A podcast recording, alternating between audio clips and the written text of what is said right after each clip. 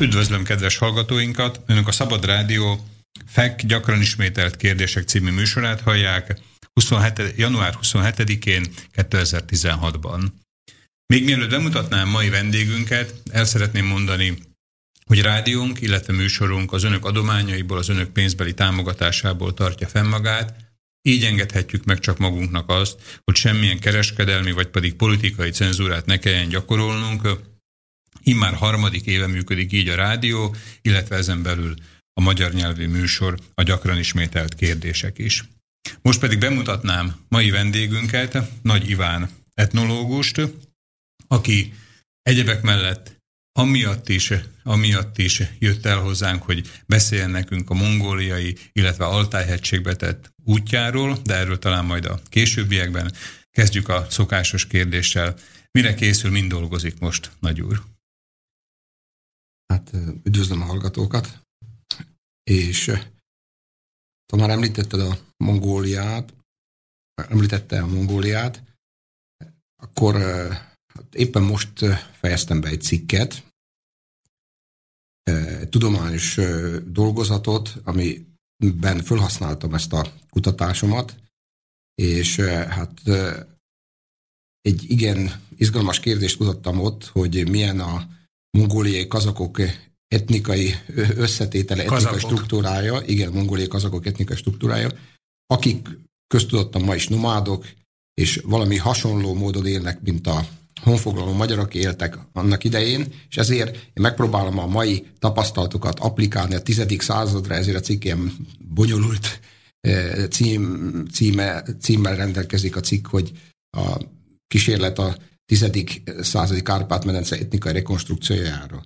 Úgyhogy most éppen... Hát azért ez nem annyira bonyolult, tehát hogy ön kísérletet tesz a írásába arra, hogy a tizedik századi Európának a, az etnikai elhelyezkedését, vagy etnikai térképét fölvázolja? Jól értettem?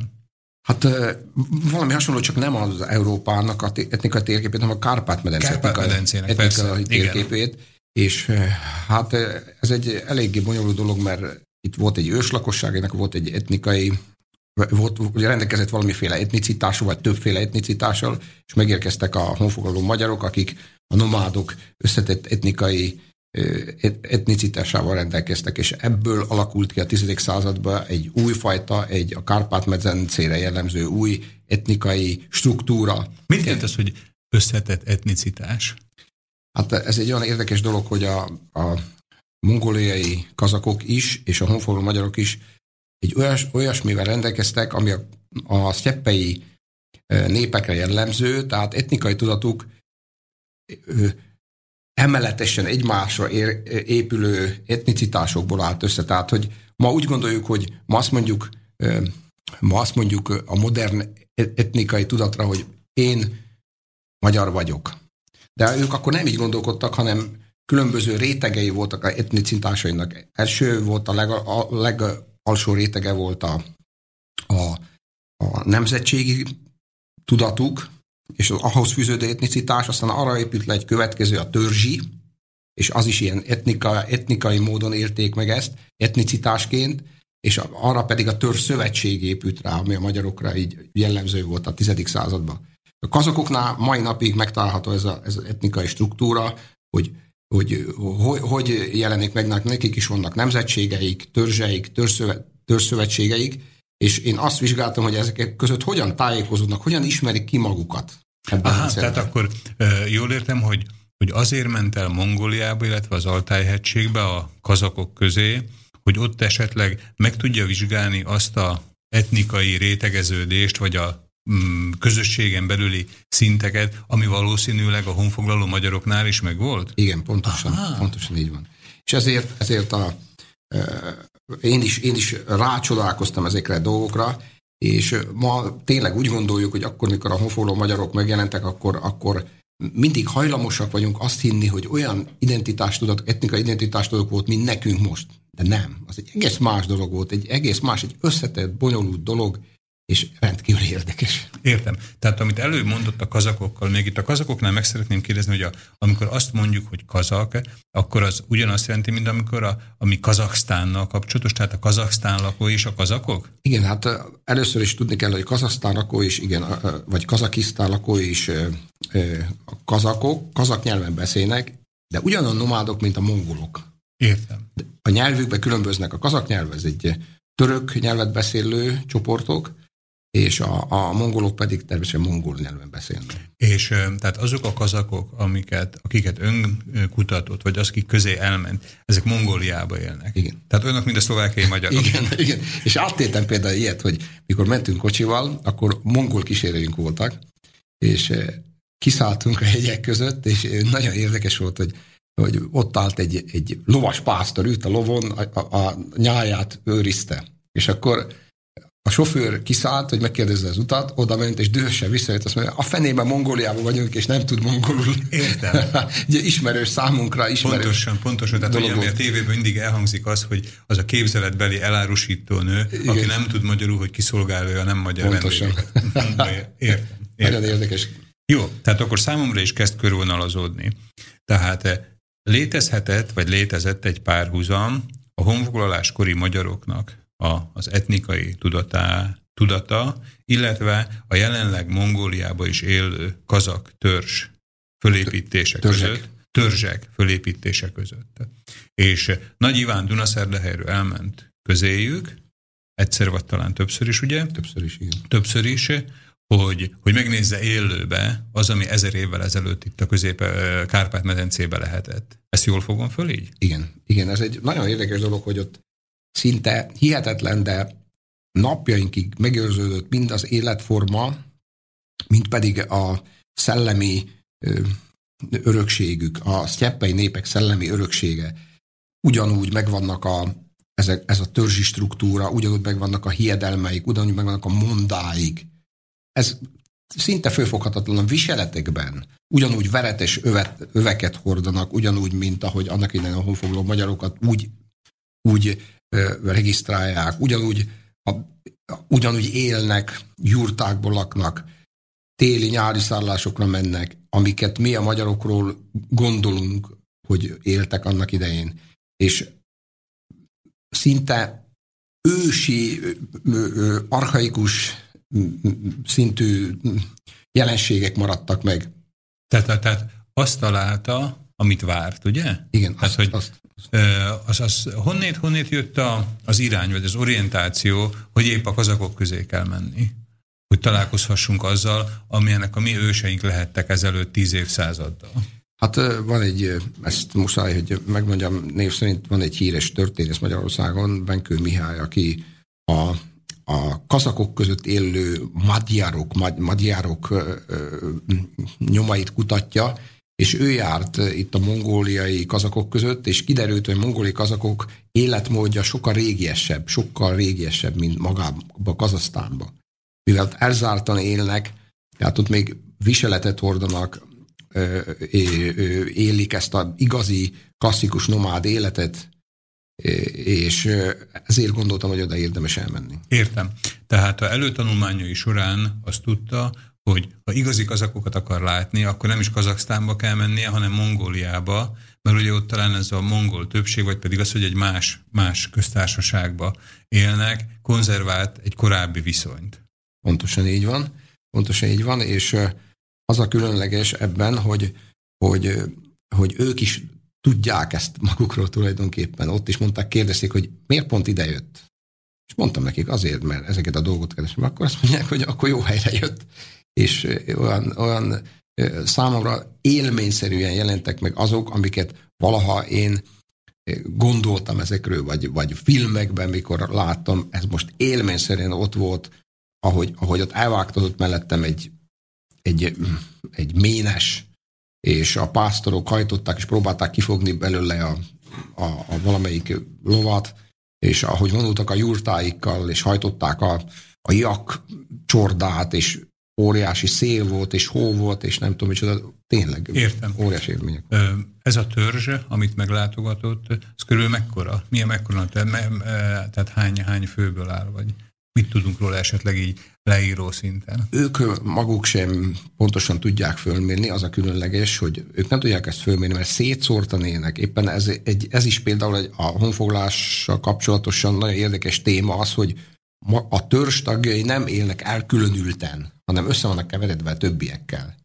És ők maguk vannak tisztában. Úgy érti a többiekkel, hogy egy másik törzs tagjaival? Vagy Mások, más törzsek tagjaival. Tehát, tehát egyszerűen össze vannak keveredve, és így őrzik ezt a tudatot. Tehát úgy, hogy össze vannak keveredve egy más törzs tagjaival. Igen, más törzsek tagjaival. Más törzsek Igen. tagjaival. Ennek ellenére ugye ők akkor tudják magukról azt, hogy én, én a saját törzsemhez tartozom. Igen. Annak ellenére, hogy, hogy a szomszédba vagy a szomszéd jurtába egy más törzsbeli család lakik, ők, ők nyilván tartják azt, hogy ők kik, hogy melyik törzsnek a tagjai, ugye? Igen, ők nyilván tartják, de persze a szomszédi úrtában általában nem egy más törzsbeli lakik, hanem ők egy ilyen aulokban, úgy mondják, hogy aulokban élnek, ebből a olszavunk egyébként, ilyen aulokban élnek, és azok ott általában egy nemzetség tagjai, őrzik együtt a nyájakat, de mindig vonulnak egyik Tehát ahol, másikra. akkor egy, egy ilyen közösség, tehát egy igen, ilyen állattenyésztő, vagy inkább állattenyésztő, mint földműves, Pontosan, ugye? hát földművelés egyáltalán, egyáltalán nincs. Egyáltalán. Ezek úgynevezett klasszikus nomádok, klasszikus nomádok, akik egyáltalán nem ismerik a földművelést, ők csak állattartással foglalkoznak. És a állatok, állataik száma az messze menően meghaladja persze az emberek számát. Mit Úgy, milyen, milyen állatokat tenyésztenek?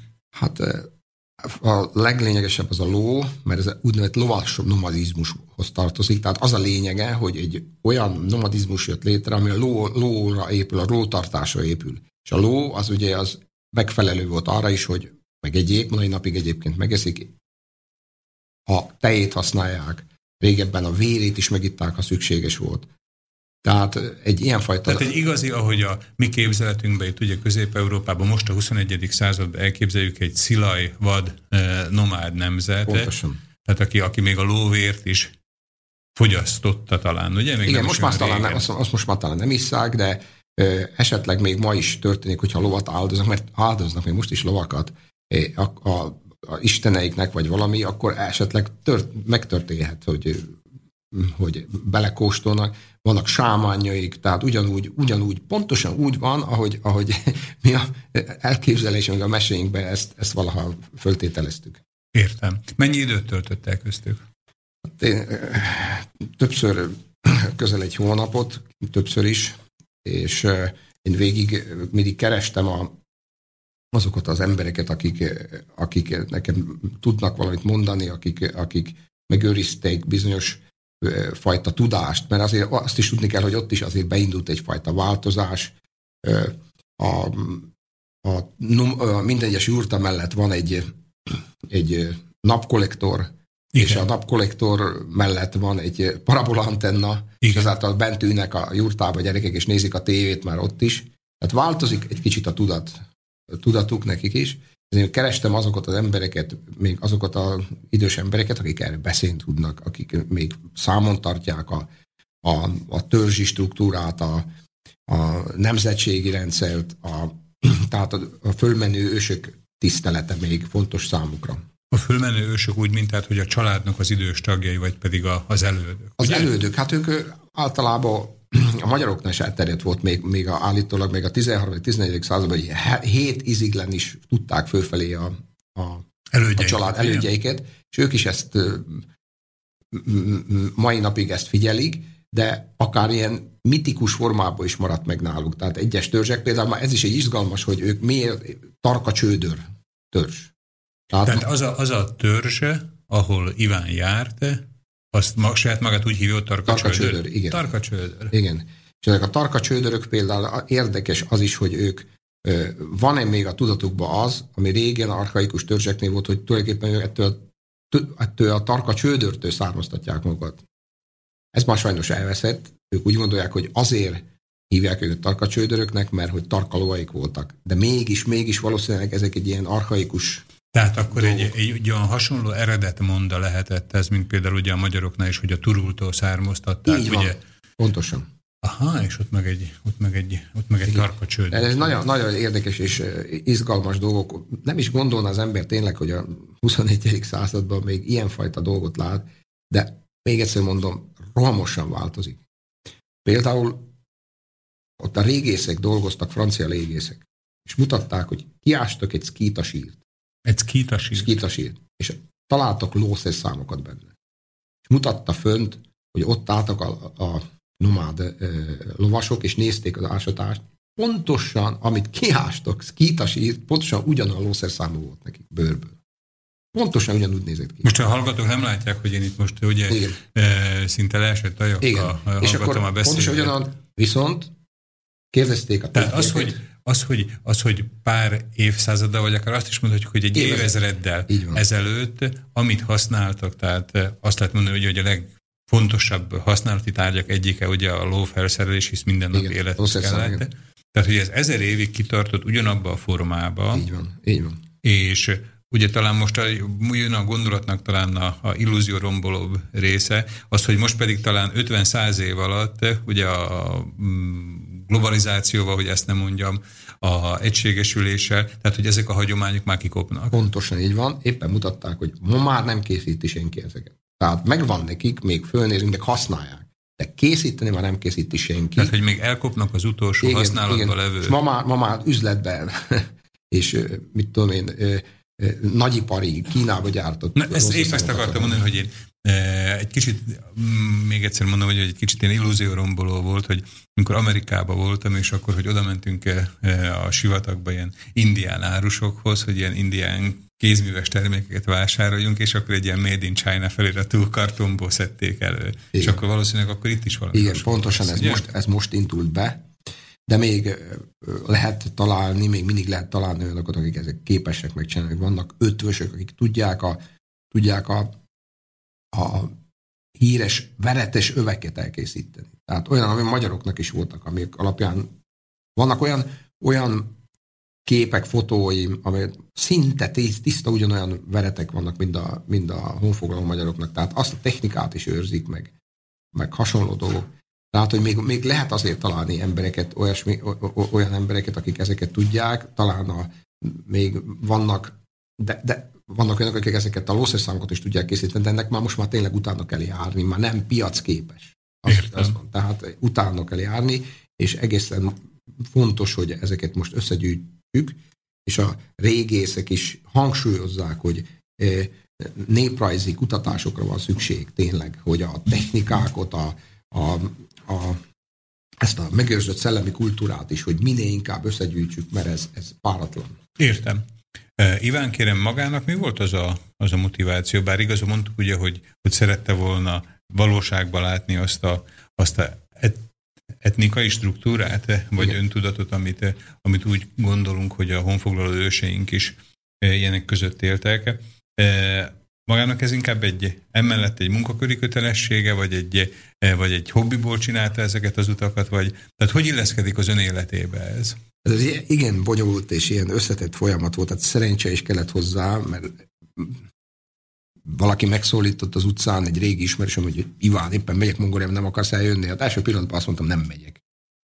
Aztán mégis éjjel gondolkodtam, főhívtam telefonon, és mondtam, hogy hogy, hogy, hogy mész. Azt mondja, neki van kocsia kint, cége van kint Ulaanbaatorban, hogy gondolja meg, mert ilyen lehetőségem tolmácsa van és akkor én végig gondoltam, és mondtam, hogy hajlandó vagy oda eljönni, ahova én akarok. És ő is gondolkodott rá, és azt mondja, hajlandó visszajött. Tehát, tehát, tehát akkor ez egy ilyen vice versa volt, igen. hogy magát elvitte a barátja, de igen. maga csak akkor mente, hogyha a barátja is eljön oda, ahova maga szeretne igen, menni. Igen. És itt távolságban ezt hogy képzeljük el? Tehát, hogy ugye Ulánbátor a főváros, és igen. ahova Iván szeretett volna menni, az mondjuk 50 kilométerre, vagy 300 kilométerre van. Az 2000 kilométerre volt, de úgyhogy nem volt út.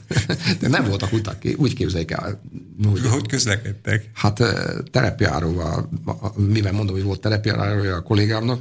De mondjuk akkor, hol tankoltak például? Hát ez, ez külön probléma volt, mert nagyjából olyan 400, 300, 400 kilométerre vannak egymást ilyen tankolóhelyek. Voltak akkor ilyen kutak, igen. És hát kilenc defektet éltünk át, kitörött a kerekünk, és még ott kellett adni a kocsit. Komplet ott kellett hadnunk. Ez a, ez a maga barátjának a kocsia volt. igen, igen. És tényleg annyira igénybe veszi. És ez, ez talán most egy kicsit mókásnak tűnik, de valószínűleg, hogy is akkor, meg főleg a barátjának, ez nem volt annyira Nem, mókás, nem mikor hogy... kitöröttek nekünk a Gobi sivatagba. Én, én megmondom őszintén, első a pillanatban. Gobi sivatagban Igen, mentek. igen, hát azon keresztül vezetett oda az út, ilyen Gobi sivatagnak a legészakibb részén, és akkor képzelje el, hogy mikor kitörött a kerekünk, akkor én azt hittem talán, hogy első pillanatban az volt a gondolatom, hogy innen sose jutunk haza az életbe, és eh, hát mégis. És mégis aztán az- hogy oldották meg? Hát szerencsére olyan emberek voltak velem, éppen ez a barátom is, ő, ő, ő vállalkozó, de autószerelőként volt, és nagyon értett hozzá, még úgy törött ki a kerék, hogy, hogy a hat csavarra volt fölfogatva, nem is négy csavarra, hanem hat csavarra fő, volt fölfogatva, és mégis kitörött, és akkor a másik kettő, másik kerékből kiütöttek a hatból hármat, és azt tettük be, de hát egyébként nagyon nehéz volt, mert, mert a töréstől ott beszorultak a csavarok, és ott komoly problémák voltak, nem tudták kiütni, és de mégis sikerült, úgyhogy itt, itt vagyunk. És a maga barátja nem bánta meg, hogy elmentek erre? Nem, nem, ő se bánta meg, de azért az is hozzátartozik, hogy ez egy nagyon kemény dolog volt, mert voltak összeszólalkozás, hogy ki találta ezt ki, mert tényleg a, ez a sivatag, ez az emberekre rossz hatással van. A ü- ül- ültünk a kocsiba, és a holdbéli tájnak tűnt az egész, amerre mentünk. És mennyi ideig tartott, amíg átmentek Három és fél napig. Három és, ö, ö, nem a egész sivatagon, nem, hanem a Mongolia három és fél napig mentünk. Hát három és fél napig mentek a sivatagba, Igen, igen. És úgyhogy nem találkoztak senkivel. De hát persze, azért nem, azt nem lehet mondani, hogy nem találkoztunk, mert voltak nagyobb települések, amik tulajdonképpen szállások. Tehát ilyen Értem. Tehát ez ilyen klasszikus, mint amik régen voltak, tehát a, az oázisok a, Igen, a szaharai sivatagba, ugye Igen, a szahara igen. sivatagba. Igen. Hát a, a, ma, úgy nagyjából a, a Gobi sivatagon másfél napon keresztül mentünk át, és a vagy két napon, és a más, fönnmaradó másfél napon ilyen sztyeppe vidéken mentünk, tehát meg a Altájhegységbe, tehát úgyhogy itt mindenféle másfajta, másfajta tájat is láttunk. És mi van ott, milyen a környezet? Hát én egy érdekes dolgot szeretnék elmondani a, a sivatagba. Például, aki nem volt a sivatagban, az nem tudja ezt. Nem, Most a, beszélünk a mongóliai sivatagról, Mongol- a ugye? Gobi Tehát nem, a- nem a, amit általában ismernek, ugye, hogy a e, ázsiai félsziget, vagy a arábiai félsziget sivataga, tehát pont vagy, hogy Afrika, Szahara. hanem beszélünk a belső Mongólia, Góbi sivatag. igen, igen, de ez mindegyikre igaz.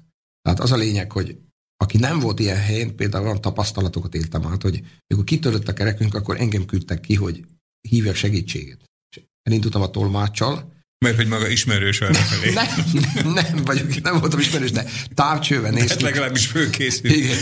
Távcsővel figyeltük, hogy hol lehetnek, és láttunk valamerre jurtákat, és arra elindultunk a tolmáccsal. Mikor mentünk, akkor, akkor ö, egyszer csak érkezett valaki az egy motorkerékpáron, sőt, ketten ültek rajta, és a tolmács fölült harmadikként, és elvitt engem, ott hagytak, hogy forduljak vissza. Egyedül a. Több, igen, több kilométeren keresztül. És akkor én elindultam visszafelé egy egyedül a sivatagban, és akkor éreztem meg olyasmit a csöndbe, amit tényleg a, ha valaki nem volt a sivatagban, az nem tud.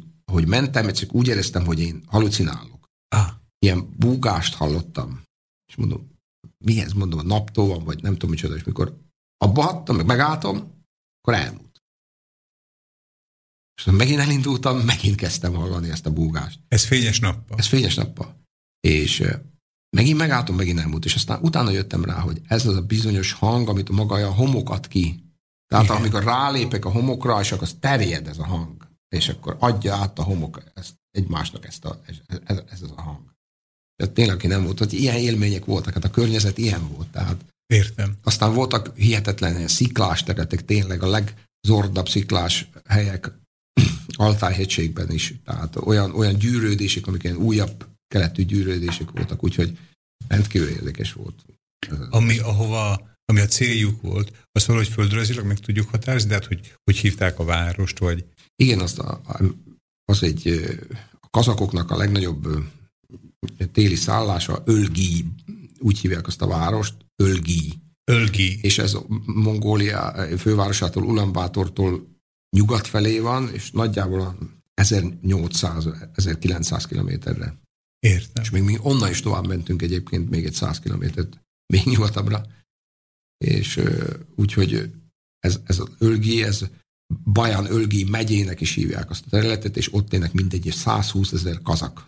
120 ezer kazak, értem. Igen. Tehát ebben megyében 120 ezer kazak, és Mongolia többi részén, vagy esetleg a szomszédos megyékben még vannak kazakok? Tehát, hogy, hogy mekkora lett a kazak lakosság? Mondjuk hát, nagyjából 120 ezer, ez, ez, Ennyi. ez, ez értem, ki, ott, ott értem. többféle megye van, a Hovd megye, ilyen érdekes nevek vannak, hogy Hovd és uh, uh, Cagannur, ezek, ezek, a, ezek a megyék vannak ott, és ez a, ez a csücsökben van ott a mongolák legnyugatibb csücskébe, és ott olyan érdekes, hogy például amikor másodszor voltam, akkor ott keltünk át már a határon, a Szibérián keresztül éltem. Aha, tehát akkor, amikor a második igen. alkalommal nem Ulánbátorba mentek, először Ulánbátorba, de gondolom repülőt, repültek, igen, ugye? Igen, igen. Repülőbe. És amikor másodszor mentem, akkor meg Szibérián szálltam rá, és akkor úgy keltem át, és olyan érdekes, hogy ott is például a, a határon, azok kazak, kérdeztem, hogy hogy beszélnek mongolul, és mondták, hogy nem, kazakok vannak ott alkalmazva a határon is. Tehát, Értem. hogy olyan érdekes, mint itt, hogy tulajdonképpen részt vesznek a, az állam életében, a közigazgatásban a, ott lévők, úgyhogy Na, ez egy és ez a szibériai megközelítés, ez milyen volt? Tehát, hogy elmentek először Moszkvába? Moszkvába, azt... Moszkvába pedig elmentünk egy, egy Novosibirsk, mellett, 100 km mellett egy, mellett egy városba, Barnaul. Benne van a keresztességben, hogyha fejtenek, Barnaul folyója két betű, Ob. és ott partját szálltunk le. Igen. Ott szálltunk le Barnaulba, és ez nagyjából a határtól egy olyan 700 kilométerre van, de ott vannak tehát a Barnaul is még 700 kilométerre van a határtól. Igen. és akkor érnek el csak Mongóliába. Igen, akkor jöttünk igen. És akkor ez de... És mondja, hogy itt Barnaulból hogy jutottak el a határig? Hát volt, volt busz közlekedés.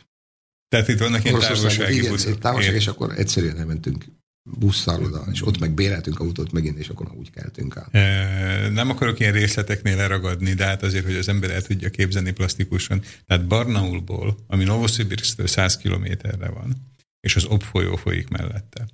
Barnaultól 700 kilométert kellett buszozniuk a mongol határig. Ezt egy busszal tették, meg egy járat. Igen, igen, egy, egy, Tehát van egy közvetlen járat. Igen, van egy közvetlen járat a határ, ami óriási élmény volt, ahol rengeteg ember volt először, aztán végül alig üt benne valaki, és végül elértük a mai Oroszország területen élő Telengit törzsnek a területét, Igen és a telengit törzsnek a területe van ott azon a határon, ott meg telengitek vannak. Tehát ahol, ahol uh, már érték aztán Mongóliát, ugye? Igen, igen, így van. Értem. Elérkeztünk műsorunk első, első negyedének a végéhez, és ugyanúgy, mint eddig általában a, a vendégeknek a lehetősége, vagy a joga az, hogy meghatározzák a zenéket, amit hallgatni fogunk. Az első szám, amit eh, mai vendégünk Nagy Iván választott, az Presser Gábor egyik örökzöldje, a Te majd kézen fogsz és hazavezetsz. Úgyhogy hallgassuk most Presser Gábor.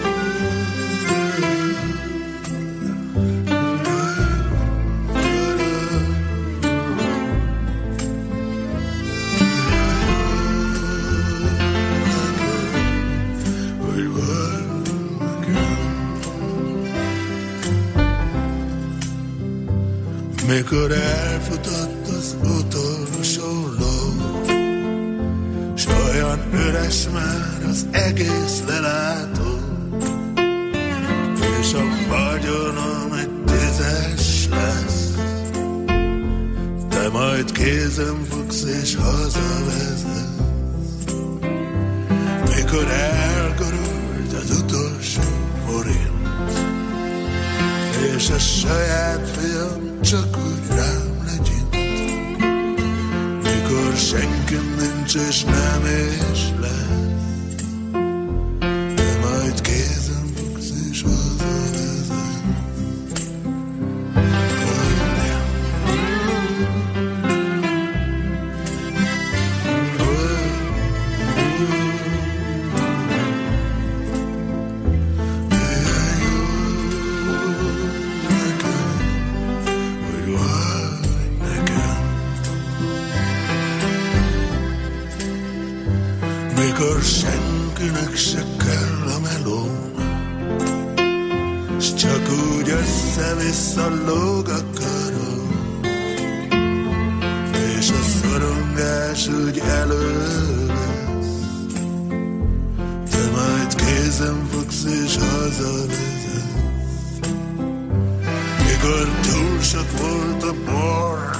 igazság.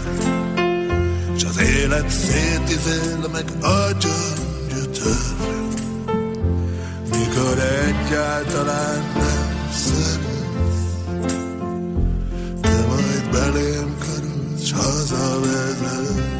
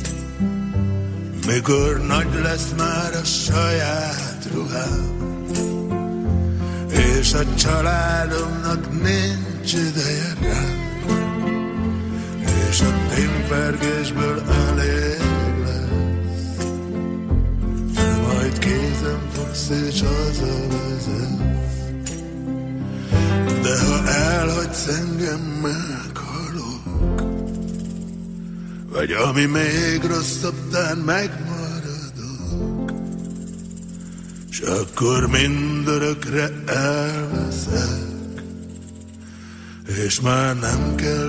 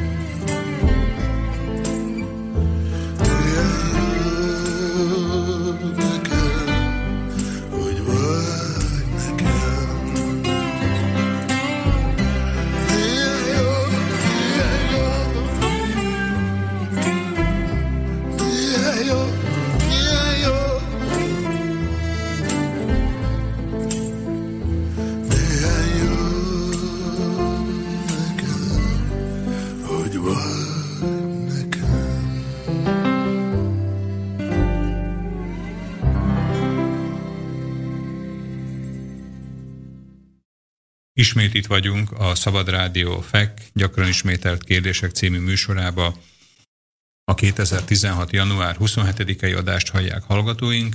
Én Somogyi Szilárd vagyok, a stúdióban pedig mai vendégünk Nagy Iván etnológus, akivel műsor első negyedébe arról beszéltünk, hogy egy nagyon szép párhuzam, egy történelmi párhuzam eh, fölkeresésébe, vagy pedig fölfedezésébe, megélésébe eh, vett részt azzal, hogy elment a kazakok közé, Mongóliába, az Altájhegységbe, hogy megvizsgálja vajon tíz, tíz évszázaddal ezelőtt, ezer évvel ezelőtt a honfoglaló magyarok milyen törzsi struktúrában, milyen etnikai öntudattal rendelkezve élhették a mindennapjaikat, és ahogy a mai vendégünk Nagy Iván meg is erősítette, azt azzal találkozott, amire számított.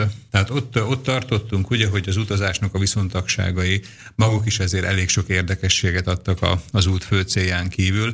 Tehát önök a második útjuknál ugye már a Szovjetunió, vagy Szovjetunió, az egykori Szovjetunió, Oroszország felől közelítették meg a mongol határt, Szibérián keresztül, Barnaulnál tartunk, ahol 700 kilométerre van még a, a mongol határ, és ahonnét egy távolsági buszjárattal lehet eljutni a mongol határhoz, ahol melyik törzs lakik? Ten? A telengit. Telengit. Ezek még az orosz részen vannak, ugye? Igen. Értem. És eddigre már gondolom kiürült az autóbusz. Addigra már igen, és hát addigra már a egyik, az egyik hölgy már a,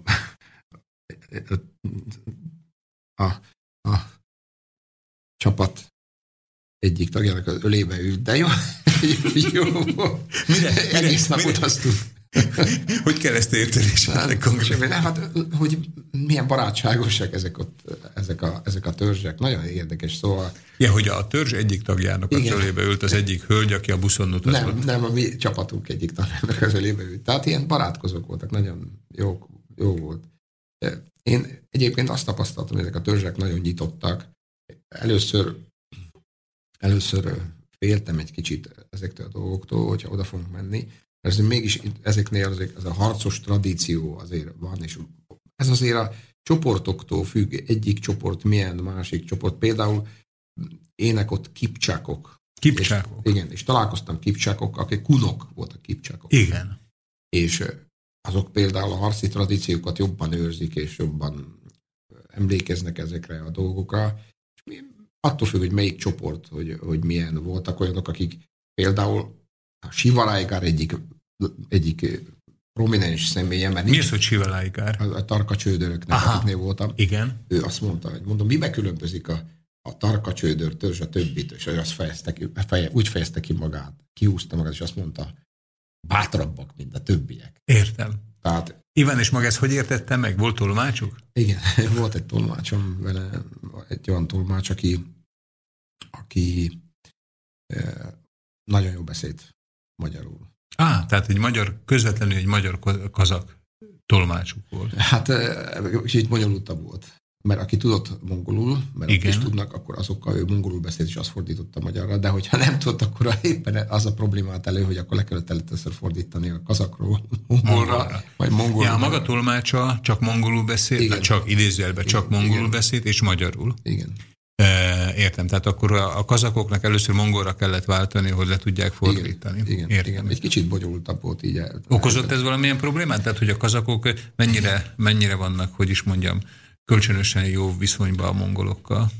Ez egy eh, rendkívül érdekes dolog. Először azt hittem én is, hogy valamilyen, valamilyen esetleg valami ellenállás van, de aztán, mikor tanulmányoztam ezt a, ezt a törzsi struktúrát, akkor ki- akkor kiderült, hogy ez egy hihetetlen régi, 500-800 éves kölcsönös kapcsolat van, és ez pedig nem más, mint az aranyhorda. Aranyhorda. Aranyhorda idején a mongolok, maguk a mongolok, akkor ugye egész Közép-Ázsiát megszállták, és a mongolok azok mindenhol, Ez volt Igen. a tatárjárás? igen, a- igen, a tatárás után alakult ki ez az Igen. aranyhorda, és akkor ezeket a, a, a kazak, meg akkor meg mindenféle török nyelvű népeket a mongolok megszállták, és tulajdonképpen egy ilyen vezető réteg, egy nemesi vezető réteg alakult ki náluk, akik mongol eredetűek voltak, úgy, úgy meg a Dzsingiszida Dzsingiszida. vezető réteg, és ezeknek nagyon közeli ez a kapcsolatuk. Tehát, tehát Tehát, hogy a, hogy, a, sorolni. hogy, a, tehát, hogy a mongolok közelébe élő törzseknek is kirendeltek egy dzsingiszida réteget, akik ezeket a törzseket... akik nem közelében, azokat meghódították. Aha, Tehát a, ma tudni való, hogy Genghis Khannak egyik legnagyobb birodalma volt a világ Igen. valaha. Tehát ők, akiket meghódítottak, azt így akarták, így próbálták uh, uralni. Tehát, hogy a helytartót azt a saját Igen. nemzetükből igen, küldték, nevezték ugye? ki. De nem csak, ott, ott nem, nem pár emberről volt szó, azért Tehát egy réteg Réteg, kialakult réteg, úgy, mint réteg, itt réteg. talán ugye a hivatalnok réteg, vagy pedig Igen, a helytört, igen. értem. Ez egy vezető katonai réteg, és am, például, ami nagyon érdekes, ez a Indiába kasztrendszerhez lehet hasonlítani, hogy ott, ott, ott is a, egyébként ott a, a leghíresebb a katonai kaszt, az ilyen nomád eredetű, ezt ma már tudják. Indiába. Indián, igen. Igen. Értem. Tehát ö, például azok is úgy kerültek oda, és itt, itt is például ez a vezető réteg, az, az mongol eredetű volt, és azt el is fogadják, tehát ő az ott a mm, 5-600 év alatt ez teljesen Tehát egy, úgy be, beépült egy, egy mongol réteg a kazak törzsbe is, aki pár száz éve közösen valamilyen szimbiózisba élt talán a kazakokkal, akik katonai hagyományaik miatt kerültek oda, vagy pedig a katonai, hogy is mondjam, tehát a, a rendfenntartás, vagy mihez fenntartás véget, Hát, mint hódító. mint hódítók. mint hódítók. értem. Tehát ők, ők képviselték a, a hódító központnak az érdekeit. És szeretik egymást? És úgy tűnt, hogy nincs, nincs probléma. Nincs probléma. Tehát ez Értem. annyira, ez a szimbiózis annyira létrejött tényleg, hogy nem látható. Egyébként valószínűleg ez a, ez a mongol réteg, ez elvesztette a mongol nyelvét. És, Elvesztette a mongol nyelvét. Igen, és tulajdonképpen ö, megmaradt, úgy hívják a töre. Töre. Aha. És ez a töre, ez a réteg, ez ma kazak nyelven beszél. De tudják, hogy ide eredetű. És hogy mongolok. És hogy mongol eredetű, igen. Ezt azért egy kicsit össze kell raknom. Tehát vannak emberek a maga által kutatott kazakok között, akik nem kazakok, mongol eredetűek, de már nem beszélnek mongolul, de tudják magukról, hogy mongolok, és nem, nem tartják magukat kazaknak. Nem, nem így van. Az bonyolultabb. Ez, ez a, a Még ennél is bonyolultabb. Ennyi, igen, Aha. mongol, tehát egy mongol, valaki mongol, az egy, ma már az egy, az egy modern et, etnikai tudat, tehát nemzet tudat. Igen. a, a mongolok. De ezek még korábban ö, jöttek oda, amikor még, amikor még, amikor a, amikor nem úgy hívták magukat, hogy, hogy mongolok, hanem valamilyen mongol törzsnek. A, Aha. a, Tehát akkor inkább ez a Genghis Ida tartoztak. volt. Igen, A, Genghis- Genghis Ida megfelelő, tehát inkább így, így nevezték magukat. hogy az, hogy mongol, az csak később jött ez a igen, a megnevezés. nyelvükben voltak uh-huh. mongolok, mongol nyelvűek voltak, de magukat dzsingисzidáknak nevezték. Értem. Tehát ezért egy ilyen bonyolult dolog. Az etnikai tudat, ez egy hihetetlenül összetett, változékony, bonyolult. Tehát éppen ezért, amikor most ezt a cikket is írtam, tehát ott, ott látható, hogy, hogy vannak olyan dolgok, amikor egyes csoportok beolvadnak, és beolvadnak úgy, hogy például, hogy etnikaiak beolvadnak, de nyelvükben nem, vagy nyelvükbe beolvadnak, és etnikailag meg nem. Ilyen például a székelyek, akik magyarul beszélnek, de székelyeknek tartják magukat, és úgy olvadtak be, hogy van egy közös identitástudatuk is magyarokkal, és létezik egy különálló identitástudatuk, hogy ők székelyek. Uh-huh. Akkor egy kicsit elnavigálhatunk most a kazakoktól, tehát eh, mai vendégünk Nagy Iván ugye most használta ezt a szókapcsolatot, hogy etnikai tudat.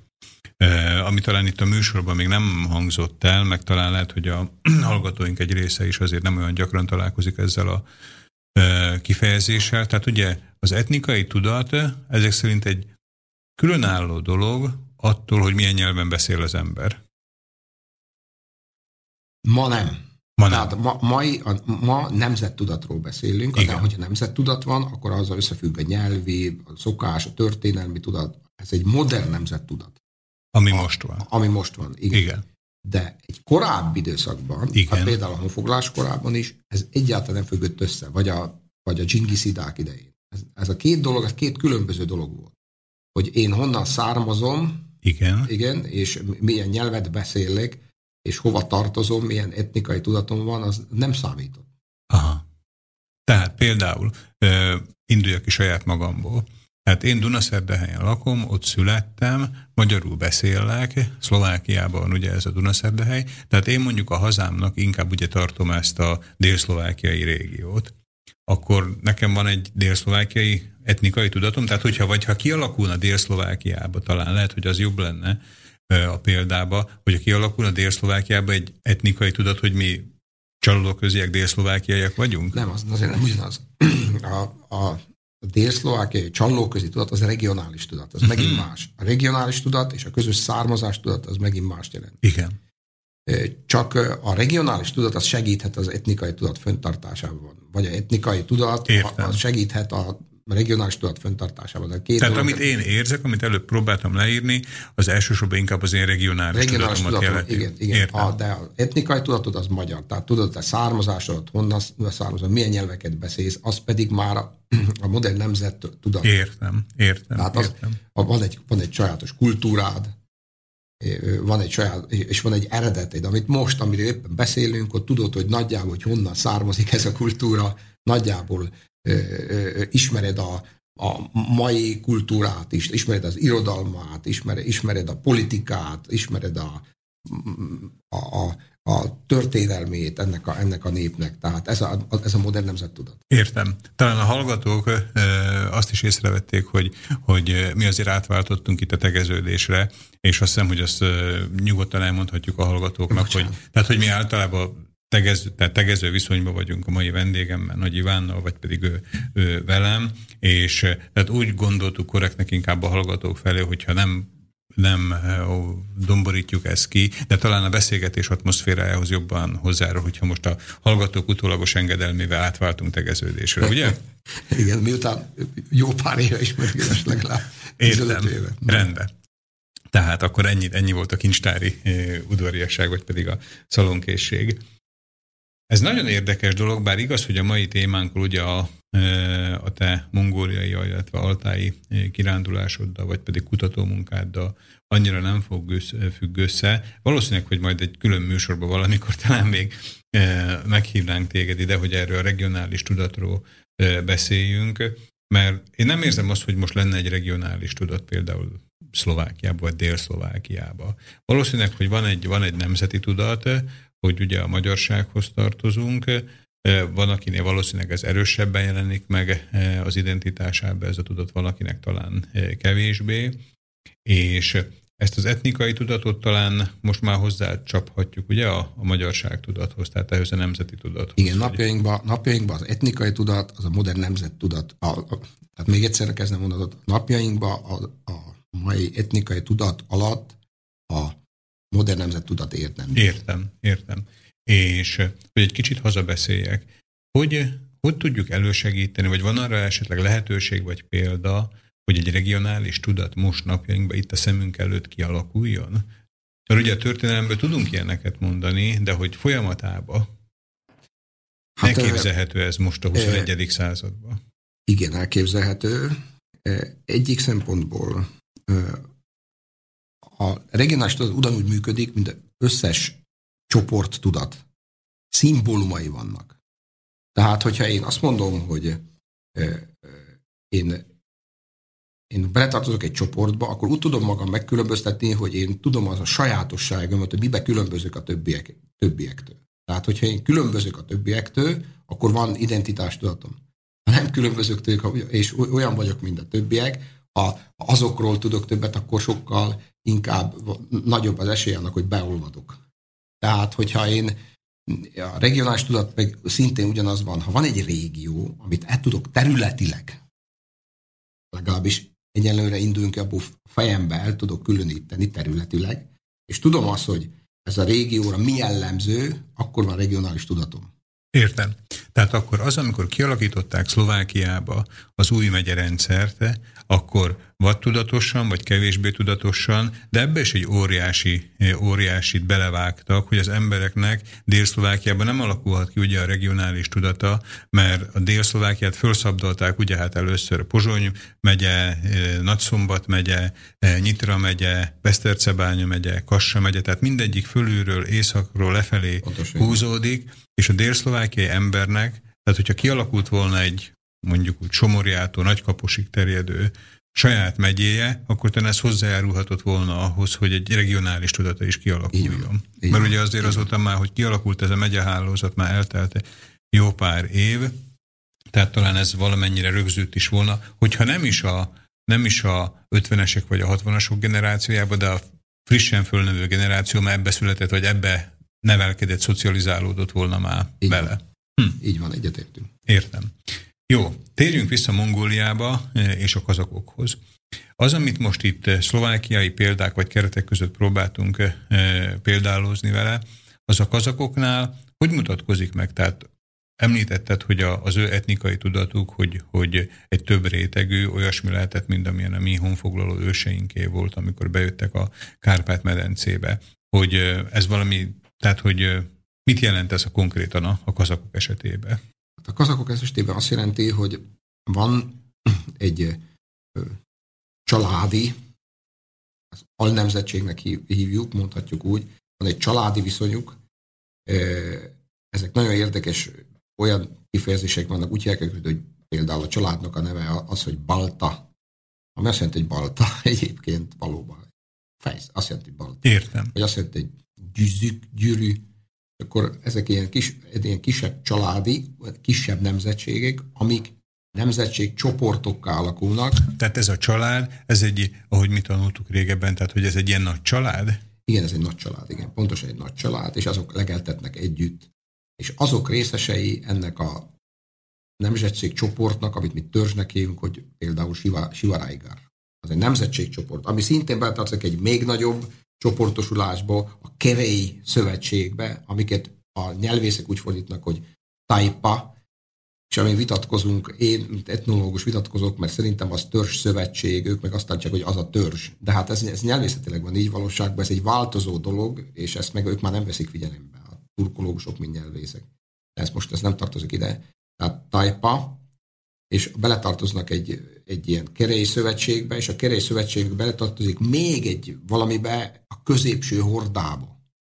Uh-huh. Tehát ez egy igen bonyolult, több rétegű, sokszor öt rétegű, mert egyébként még közre vannak a kerejék, még tovább osztanak Abar, Abach kerej, meg Asamáli kerej, és, és ezek egy, egy bonyolult rétegű csoportok, amik mind tudatosulnak bennük, és akkor ők ennek szimbólumokat próbálnak tájékozódni ezekben a csoportokban, például lovakra sütött billogok, öltözetek, különleges dolgok, harci kiáltások, úgy tájékozódnak ezekben a dolgokban, úgy tudtak különböztetni megkülönböztetni egymást ezektől a csoportoktól. A többi hasonlótól. Igen, a többi hasonlótól. Értem. Igen. Van erre esetleg, hogyha nem is ennyire több rétegűen, fölépülően, eh, de valami közelebbi példa itt, tehát Közép-Európába, vagy pedig? Hát tulajdonképpen egyetlen egy, egyetlen egy ö, ö, most csak valami korábbi dologról tudnánk beszélni, mert most már minden, mindenkinek, minden egyes népnek, itt úgynevezett népnek nemzet tudata van. Tehát modern nemzet tudata igen. van. Tehát itt, itt ilyen, ilyen fajta dolgok nem igen tudunk mondani, de egy példa az, az érdekes azért van, a székelyek például, ugye, akik székelyek is egyben, és ugyanakkor, beletartoznak a magyarok közé is. Tehát, mint hogyha mondhatnánk azt, hogy vannak magyarok, vannak székelyek. Hát akkor ez egy érdekes dolog, ez egy több rétegű dolog. Értem. És ezt a több rétegűséget a kazakok, ezt saját maguk is tehát tudják magukról, tudják, ki igen. hova tartozik. Pontosan. Ez, ez az, amit előbb mondtam, hogy úgy különböztetik meg magukat, hogy különböző ilyen szimbólumokkal. Értem, értem. Tehát akkor ugye a legalsóbb szint talán ez a nagy család. A nagy család ugye abban az értelemben használod, hogy tehát nem az, hogy egy sok gyerekes család, hanem egy olyan család, ahol esetleg nem csak a férj, feleség és a gyerekek vannak jelen, hanem esetleg a, vagy oldalra igen, oldala, igen, és oldalágiak, vagy pedig fölmenők is még ugye jelen pontosan, vannak. így vannak. És uh-huh. ezek, ezek legeltetnek külön-külön, vagyis együtt aulokban, és akkor ezek vonulnak egyes helyekről, a egyik legelőterületről másikra, és aztán térre viszont levonulnak, megint igen, találkoznak megint. Aha, vannak értem, tehát hogy fönt, van, fönt vannak a, a hegyek között igen, valószínűleg igen. a völgyekbe, ugye a hegyekbe, völgyekbe, és télen föntlege, vagyis hogy tavasszal, nyáron, őszelején talán a hegyekbe vannak, és a télen, télvízdején meg lejönnek. Igen, pontosan így van. Nem tudom, hogy, hogy én nekem egy nagy könyvélményem volt a Csingiz Ajtmatovtól a versenyről halála, és ott most így, hogy ezeket említjük, akkor ezek így fölidéződnek bennem, ott is használja az író ezt az aul kifejezést, és tehát azokat, akiket meglátogattál, a kazakok, ez, a, ez az életmód, tehát ez a nomád, eh, pásztorkodó, állattenyésztő életmód, ez milyen életszínvonalat tud biztosítani nekik? Hát tulajdonképpen ők, ők mindent megkapnak, amit akarnak, hiszen tartják az állataikat, csak a, csak a szorgalmukon múlik, hogy mekkora csordákat, csordáik vannak, mekkora méneseik vannak, és azt megpróbálják eladni. Ha meg nem, akkor saját maguk elfogyasszák. Cserekereskedelemben jutnak például, hozzájutnak különböző magvas termékekhez, tehát mit tudom, liszthez vagy hasonló, és akkor azokat az asszonyok elkészítik nekik. Tehát tulajdonképpen mindenük megvan, ahogy mondtam, már vannak Mindenük megvan, mellett. ami a létfenntartáshoz szükséges, pontosan ugye? Így van, pontosan így van. Tehát jurtákban élnek, jurtákban mozognak, és ott ez megfelelő, és ők úgy érzik, hogy ez jó, de érdekes, hogy pont a televízió, meg hasonló a médiák hoznak nekik egy másfajta világot, ami esetleg úgy tűnik nekik, hogy ezzel a sajátjukat kevesebbnek Igen, tartják. épp ezt akarta, ez lett volna a következő kérdésem, hogy azt, amikor van egy körforgás évszázadok óta, hogy a létfenntartásukhoz szükséges mindent, vagy maguk megtermelnek, vagy el tudnak cserélni, de mi van akkor, amikor egy parabolantennát szeretnének? Tehát, hogy, hogy ezt, ezt valószínűleg vagy el tudják ugye adni a saját maguk által tenyésztett állatokat, és akkor a érte kapott pénzért már vesznek olyan dolgokat, amik újdonságnak számítanak, vagy pedig, vagy pedig nem tudom talán, hogy ezt cserélni is tudják-e, hogy Hát igen, cserélik, valószínűleg cserélik, de itt ez az érdekes, hogy például hogyan jutottak parabolámat önnához. Hogyan? És meg napkollektorokhoz. Hát úgy, hogy a mongol állam vette nekik. Minden Igen. jurtának kaptak a mongol államtól. És ez ugye, ez már modern politika a része, hiszen befolyásolni lehet így az embereket. Értem, tehát beköltözött a jurtába az Ulánbátori központi igen, híradó. Igen, központi híradó, igen, és akkor tulajdonképpen így befolyásolni lehet a emberek gondolkodása. Ez egy egész különleges dolog, és ott a, a völgybe, hegyen tulajdonképpen ez, ez, ez, ez zajlik. Hát ez... Azért ez egy ilyen furcsa kettőség, és egy kicsit ilyen dilemma, ugye, hogy mi innét Pozsonyból, ugye talán egy kicsit ilyen romantizáló stílusba azt gondoljuk, hogy ugye a sztyeppei népeknek, hogy milyen szép az, amikor a régmúlt hagyományait e, föntartva élik az életüket, e, de azért akkor, amikor valami modernizációról van szó, azért mi magunk szívesen vesszük, és, és ugye valószínűleg ugyanígy vannak vele ők is, tehát hogy, hogy nem, nem tiltakoznak, nem ellenkeznek, hogyha modern világ betör a jurtába. Persze nem tiltakoznak, de hát ugye abban a pillanatban nem is lehet ezt fölmérni, hogy tulajdonképpen most nyertek vagy vesztettek. De mint külső szemlélők mi megítélhetjük, és azt mondhatjuk esetleg, hogy ezzel vesztettek, de ez, ez se igaz, mert ezt ők döntik el. Hát igen, meg igen, mi sem mondunk le azokról, igen, amit úgy gondoljuk, úgy hogy ők vesztenek vele, ugye, mert például, ha csak veszük a mostani beszélgetésünket, ugye ezt interneten keresztül akár Új-Zélandba is hallgathatják a e, érdeklődő hallgatók, tehát, hogy valahogy így megőrizni, ugye, a, azt ugye elmondhatjuk, hogy Iván muzeológus is, vagy múzeumi e, tudományos dolgozó is, tehát, hogy valahol a helyén kezelni talán a hagyományokat, és talán, hogyha szükség van rá, hogy akkor meg tudjuk mutatni akár egy múzeumi tárlat keretébe is. Ez egy bonyolult dolog, hogy érdemes -e ilyet, ilyet erőtetni, vagy nem érdemes. Szokták mondani, hogy a hagyományokat nem kell őrizni, hanem megélni kell őket, és akkor, akkor ez, ez, ez egy érdekes dolog. Tehát, hogy csak mi van akkor, hogyha a hagyományra, tehát azt, amit meg szeretnénk mutatni, őrizni, igazából nincs praktikus kereslet. Ugyanúgy, mint a, a kazak, kazak lószerszám készítők, ugye, hogy mondtad, hogy, hogy már nagyon nehéz találni olyat, aki új lószerszámot tudna hagyományos módon készíteni. Tehát, hogy átmegy az a lószerszám több, több száz vagy ezer éves használat után egy múzeumi tárgyá. Hát ez, ez úgy van, hogy ez egyik szempontból ez jó, a másik szempontból azt mondjuk, hogy van valami innováció, hogy te, te is mondtad előbb, ez bizonyos szempontból jó, mert ez önmagában még a nomadizmus még nem befolyásolta olyan értelemben. De már egy szegmense kiesett, ugye egy szegmense a, a dolognak. Folyamatosan, hogy a szegmensek hullanak ki, akkor azért fönnáll a veszélye, hogy esetleg. De addig, amíg még nomadizmus van, addig, addig ez, ez, ez, ez az életmód fönnmarad. Igen. És az az érdekes, hogy ennek most, hogy optimista oldalát is mondja, pont a orosz oldalon, ahol tiltották a nomadizmust, akkor a telengiteknél észrevettük, hogy újraillett a nomadizmus. Aha, az is tehát, egy... Tehát egy érdekes dolog, mert mivel, mivel tehát, hogy a vér nem vált víz. Igen, tehát a telengitek például újra kezdtek nomadizálni, mert nincs munka. Ha nincs munka, akkor mit csinálok, akkor kimegyek és hajtom az állatot, és az valami megélhetés biztosít nekem. Igen. Tehát legalább ennivaló van. Így van. Akkor. Így van. Hm. Tehát, tehát e, e, ez egy olyan érdekes, hogy bizonyos fokig újra termeli magát. És egyáltalán ez úgy is jött létre, tehát amikor azt mondják, hogy a nomadizmus, a lovas nomadizmus valamikor időszámításunk előtt a 12. század körül jött létre, akkor mindenféle ökológiai okokból megváltozott a környezet, és elindult ez egy ilyen fél, elsivatagosodási folyamat, és akkor is úgy jött létre, hogy hogy létrejött ez, akkor ők, ők ezt találták ki, ezt találták ki megoldásra arra, hogy túléljék ezt. Értem. Gondolom a szovjet rendszer alatt, meg eh, hogy is mondjam, tehát eh, nem nagyon akartak dicsekedni ezzel, ezért inkább tiltották, ugye? Tehát az, hogy, hogy itt nomádok élnek, tehát valamiféle elmaradott kultúrának tartották ezt. Igen, és ők, ők messze menőkig tiltották ezt. A másik, hogy ugye a, a nomádok mozogtak, és ők szerették volna, hogy egy helyen maradnak, ahogy figyelhetik az embereket.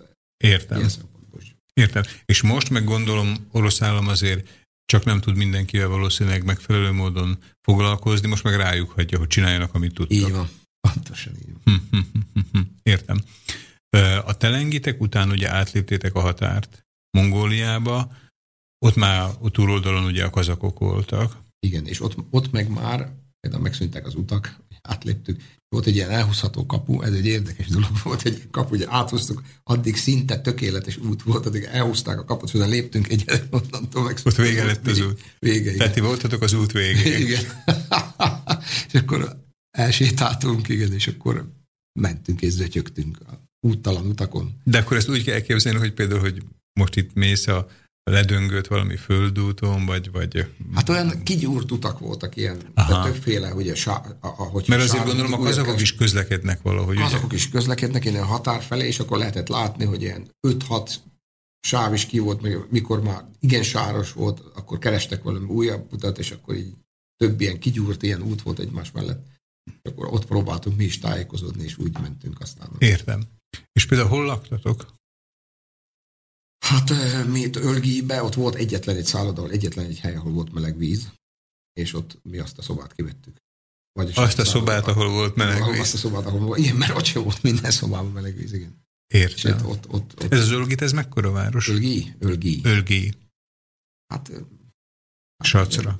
5000, 10 ezer lakos. És még akkor, most már azért kevésbé, de most, ha például rámész, akkor még rámentél a interneten, a Google-on, megnézted a város kinagyított, akkor voltak ilyen körök a házak között, tele volt körre, és az azt jelenti, hogy minden ház mellett volt jurta. Uh-huh. Bent a városban minden ház mellett volt jurta. Tehát volt a tiszta szoba a házba, és volt a jurta? Egy, egy ilyen, különben olyan házakat úgy képzeld el, hogy nincsen sátor tetejen, mert a kislapos, négyszögletes épületek, fából vannak összeróva, és mellette, ez volt a város ebből hát össze. Értem. Mellette volt a jurta. De miért volt mellette a jurta? Mert itt jobban érzik magukat. Aha. Tehát akkor ez egy, ilyen- ez egy ilyen átmeneti állapot akkor, Igen. hogy már Igen. nem teljesen jurta, már van ház is, Igen. de a jurtáról meg nem mondunk Igen, és le. a gyerekek már ott vannak, már internet is be van vezetve a házba, már több Értem. helység is van, de még a szülők még mindig ott laknak a jurtában.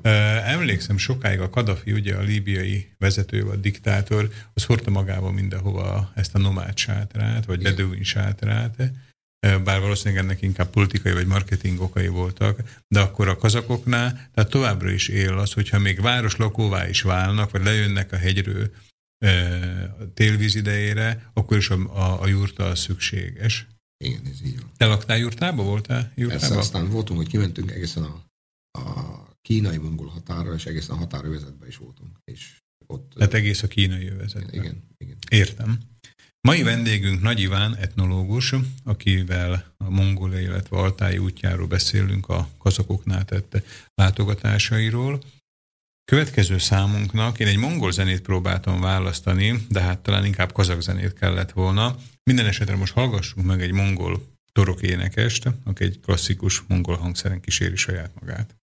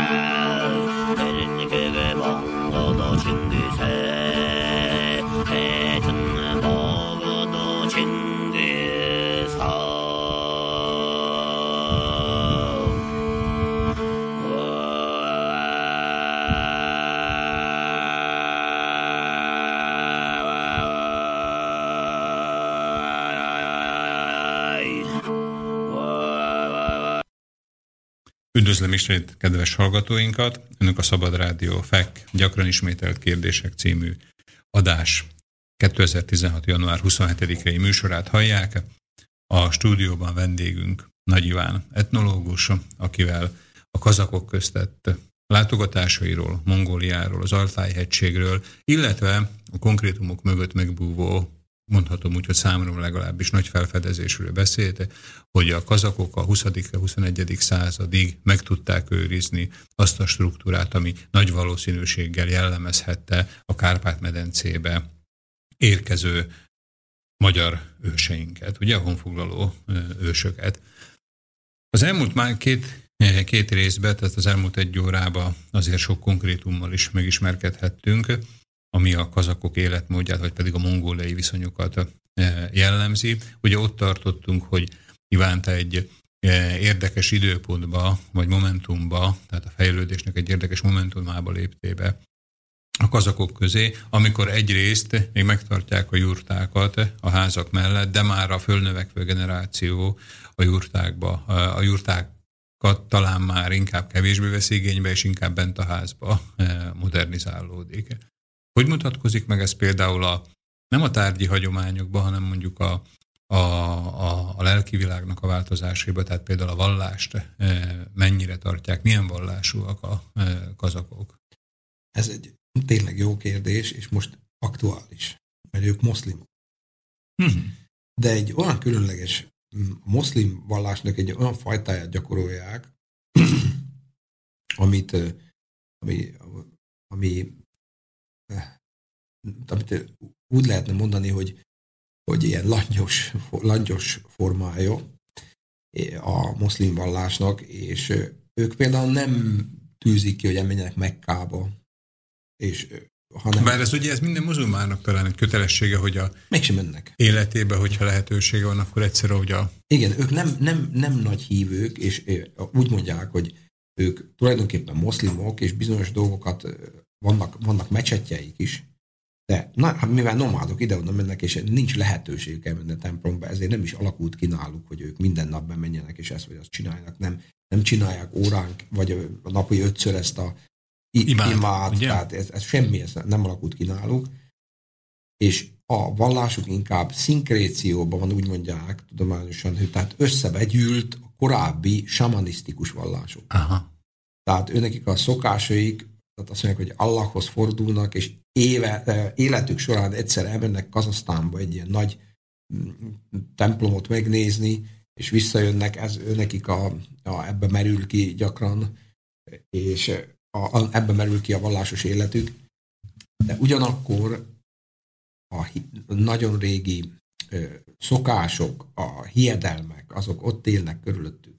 Ló, lovat áldoznak például ugyanúgy, mint ahogy sokszor ilyen romantikus filmben úgy ábrázolták magyarokat, hogy valami, valami sámán, vagy táltos fehér lovat áldoz. Ez valóban igaz is, tehát náluk, náluk van, is, van is ilyen, hogy van is ilyen náluk, hogy ö, ők ők a, a lovat feláldozzák az isteneknek, és ugyanúgy nyúzzák meg, egyébként tudni kell, hogy ugyanúgy úgy, úgy nyúzzák meg, mint a, mint a magyarok nyúzták meg annak idején, hogy egyben lenyúzzák a bőrét és a, és a lábait és a fejét benne hagyják, és akkor azt szárítják ki.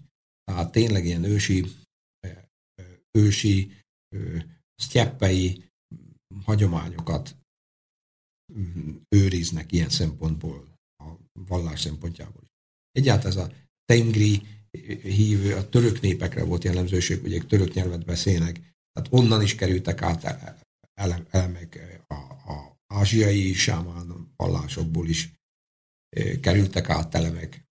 Úgyhogy ez a, e- e- ez a, ez a vallásos életük ebbe merül ki. Mennyire, mennyire voltak ők érdeklődőek, tehát mennyire gyakori ott, hogy például mondjuk Közép-Európából, vagy pedig eh, tehát akár Magyarországról, eh, akár innét a szomszédos államokból érkezik közéjük egy látogató, tehát mennyire, mennyire elfogadott az, hogy most jön valaki és idézőjelbe kutat minket, vagy pedig, vagy pedig próbálja fölmérni azokat a viszonyokat, amik már másút Európába például mondjuk már nem, nem érhetőek nyomon. Tehát, hogy megszokott jelensége számukra? Szerintem azért van megszokott ott is. Tehát a világ nem lehet izolálni, bár éppen a francia régészek mondták, hogy ez a világ legmegközelíthetetlenebb helyei közé tartozik. Még napjainkban is. De azért mi is találkoztunk az Altály hegységben olyan helyen, ahol legeldolgottabb helyén, tehát még a mongol-kínai hatásába lov, lov, lovagoltunk, haladtunk, és egyszer csak találkoztunk egy ember, aki jött egy fehérre valaki. Egy, kiderült, hogy egy francia turista volt, aki csak úgy, hát egy maga. Értem. Egy, egy óriási eldugott helyen. ahol- Tehát akkor ti voltatok a kínai határnál is. igen, voltunk, igen. Értem. És akkor találkoztunk. Tehát őnek, ő számukra se újdonság ez már, hogy, hogy föltűnnek idegen emberek, turisták. Az az viszont érdekes volt, hogy én róluk kérdeztem. Tehát ez, ez azért kevésbé volt. Ami különleges volt az is, hogy... Ja, tehát, hogy az nem, nem újdonság, hogy jönnek turisták fényképezőgéppel, de azt talán még nem annyira elfogadott vagy megszokott, hogy jönnek turisták, és bennünk ők érdek, tehát rólunk érdeklődnek. Igen, hát mm, ilyen, ilyen részletkérdésekről, ami, ami nekik, Értem. nekik esetleg ez részlet csak, hogy ők ilyen törzsbe tartoznak, vagy ahhoz tartoznak, vagy ilyesmi. És ezért, ezért ők, ő számukra ez nem újdonság. Ami újdonság volt, az velünk kapcsolatos volt számukra. Tehát ők nem tudták, ők kérdezték, hogy mi kik vagyunk, honnan jöttünk, és mondtuk, Igen. hogy a tolmás úgy folytatotta le, hogy mi vengrik vagyunk. Vengrik, igen. igen Ahogy a oroszban is, ugye mondják? Csak hogy én meg rá mondtam, hogy de mi magunkat nem vengrinek hívjuk, hanem mi magyarnak hívjuk. Igen. És akkor mindjárt fölütötték a, a, a fejüket, és mondják, hogy de hisz itt is vannak magyarok. A kazakok között? Igen. Na, akkor ezt folytasd. És akkor, és akkor mind- mindjárt, és nem is egyszer, többször ütötték, és azt mondták, hogy ott is, a kazakok között is vannak magyarok. És valóban találkoztak. Ezt ők így, így is ejtik, hogy magyarok? Igen, igen, ő nekik a, a török nyelvekben nincs G betű, tehát Igen. nem tudja kimondani, hogy magyar.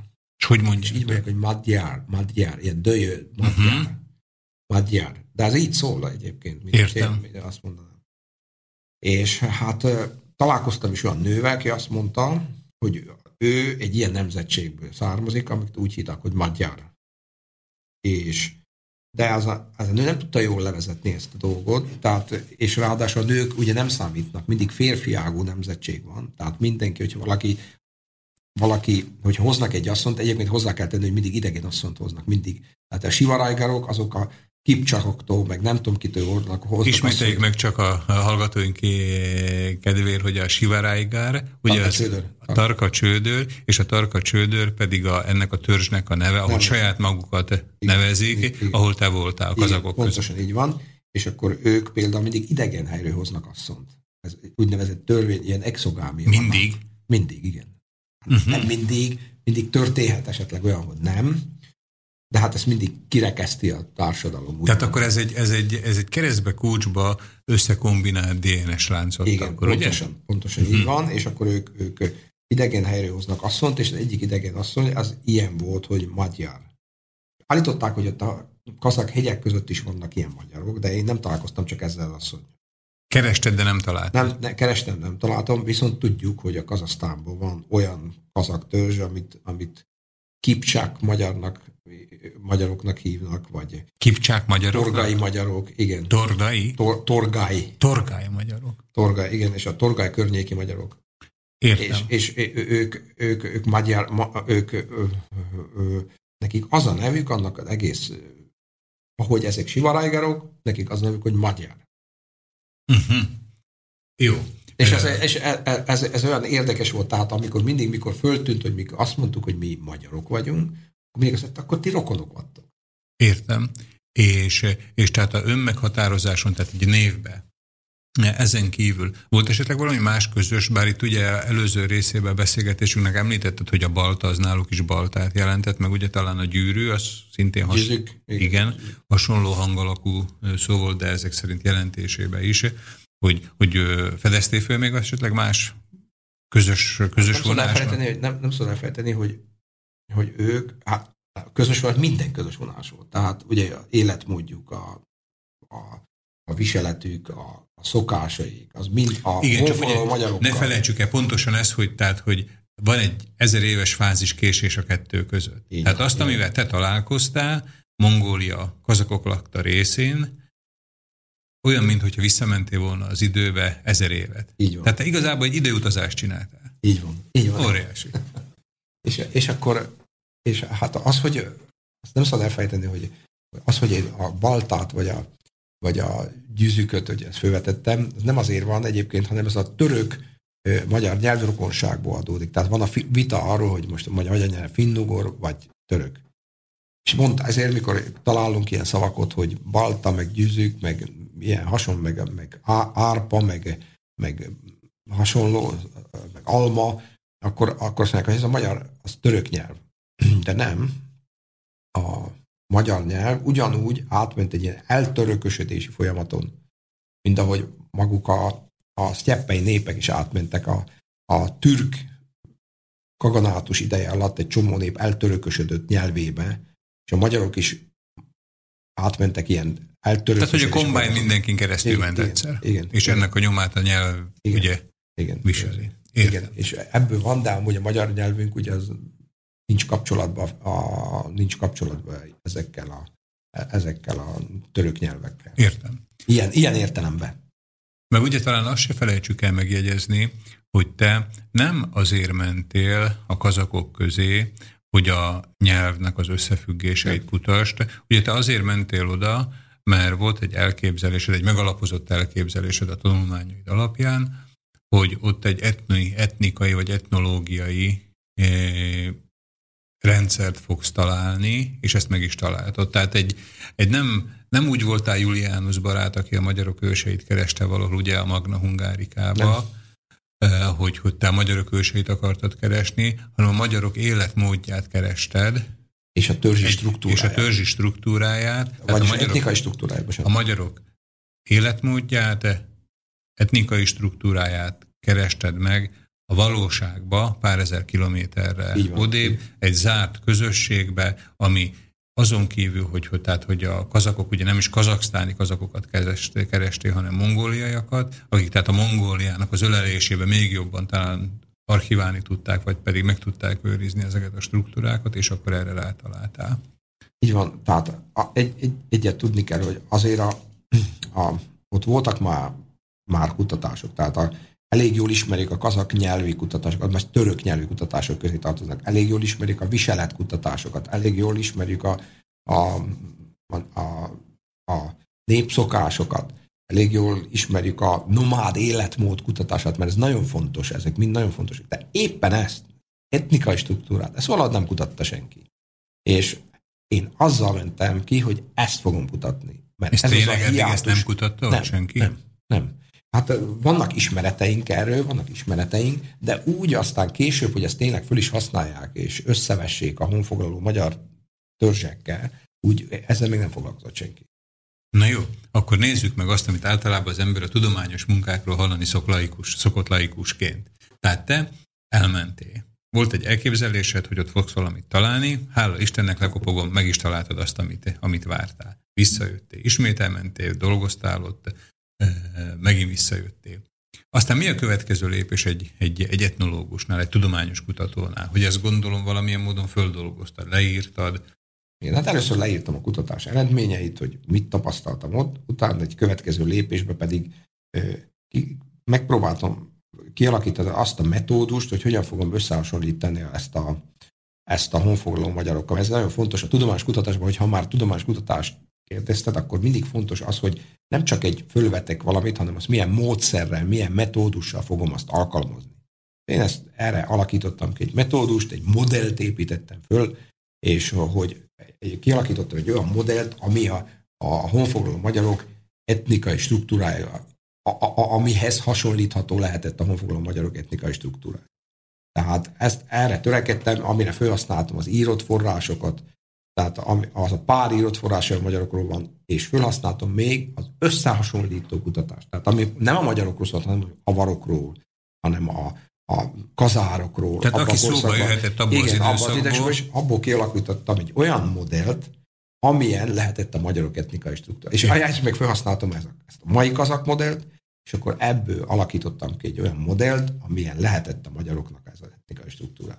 Most ezt megpróbálom magam számára lefordítani. Tehát te először kialakítottál egy olyan modellt, ami különböző források alapján arról szólt, hogy hogy nézhetett ki az, amit te vizsgáltál a honfoglaló magyarok időszakába. Ez volt az, amit ez a modell, és utána fogtad a másik, másik kezeddel azt, amit kazakok között tapasztaltál, és összehasonlítottad ezzel a modellel, hogy vajon mibe egyezik, mibe különbözik, mibe más, mi az, ami újdonság van benne, vagy nincs benne a modellhez képest, hogy ezt jól értem? Nem, nem én úgy, úgy gondolom, hogy nem, nem, hanem én ezeknek a segítségével, és hozzá beleértve a kazak modellt is, alkottam meg egy modellt, Aha, lehetett a értem. magyar Tehát először csináltál egy modellt, amivel nem, még a kazak nem, nem volt benne. Nem, nem csináltam olyan modellt. Igen. hanem ezeket így együtt próbáltam meg össze. Értem, venni. értem, és úgy, értem. úgy próbáltam meg kialakítani egy tehát szerezte, kell... szerezte egy plusz forrást. Igen, plusz forrást. Ennek egy plusz a forrást a kazak kutatásaiddal, igen. ahhoz, hogy ez a modell még pontosabb még legyen. pontosan legyen, igen. És tehát így, így hoztam létre egy, egy olyan etnikai modellt, ami szerintem működhetett a, a, a, a, a magyar etnikai struktúra a 10. században. És Ráadásul még mindenféle más olyan dolgot figyelembe vettem, ami az etnológiának már ilyen szak részei, tehát etnikai folyamatok, asszimiláció, akulturáció, adaptáció. Tehát ez, ez egy nagyon Mi érdekes az, hogy akulturáció? Ez egy nagyon érdekes, ezt is legjobb a szlovákiai példán megvilágítani. Tehát van egy csomó ember Szlovákiában, aki etnikailag még pontosan tudja, hogy ő magyar. Igen. Tehát magyar származású tudja, hogy a családja, a neve, a közösség, ahol él, az magyar. De például szlovák iskolába járt. Igen. Vagy Pozsonyba ér, szlovák közösségbe. És sokkal jobban ismeri már a szlovák kultúrát. Mint a magyart? Mint a magyart. Aha. Ez egy akulturáció. Értem. Tehát, és ez egy folyamat. És Tehát egy... amikor, amikor, a, amikor a kis rakéta leválik a hordozó rakétáról. Igen, igen, ez egy folyamatnak egy pontja. Uh-huh. Tehát, hogy, és akkor azért rossz, mert e, a, ugyan tudja, hiszen neve, nyelve még mindig arra mutat, és a, a, a tudásában benne van, hogy ő magyar, és ő magyar származású, de amikor azt kéne mondani, hogy, hogy miért is vagyok én magyar, akkor azt nem tudja megfogalmazni. Mert nincs meg ez a ez a, ez a, Értem. Ez a szimbólum, ez az apparátusa, ami alapján ezt fönn tudja tartani. Azért nem jó a, a szlovák iskola, a, a, a, vagy a kisebbségi iskolák, a kisebbségeknek nem jó a többségi iskolába járni, mert ez egyenes út a, a asszimiláció felé. De ez a folyamat, amit előbb mondtál, tehát az, hogy egyik lábommal már a másik, másik résznél, részen állok, ez a akulturáció, ugye? Igen, ez, ez a akulturáció. Értem. Tehát a, értem. akulturátom. Például egy, egy másik ilyenfajta dolog, amikor valaki Pozsonyban él, akkor már sokkal jobban ismeri a, most a modern nemzet tudatta kapcsolatban is, sokkal jobban ismeri a szlovák művészvilágot, a, a szlovák költészetet, irodalmat, a filmeket, a szlovák politikát, sokkal jobban tájékozott benne, mint a magyarban.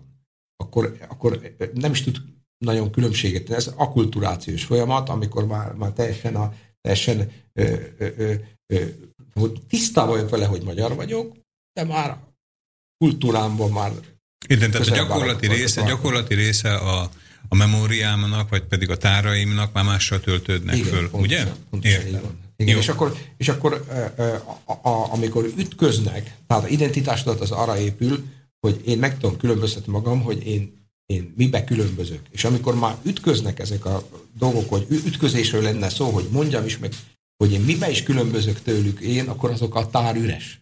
Értem. Tehát, hogy nem tudunk szembeállítani Igen. a másik tárral, a telitárral Igen. szembe semmit, Semmit. Hogy, hogy mi az, ami a magyarságon mellett, vagy Igen. pedig a kazakságon mellett Igen. szólna. Szóval igen, a, amit, én, amit én tudok, amit, amit, amibe, ami hozzám közel áll. Értem, értem.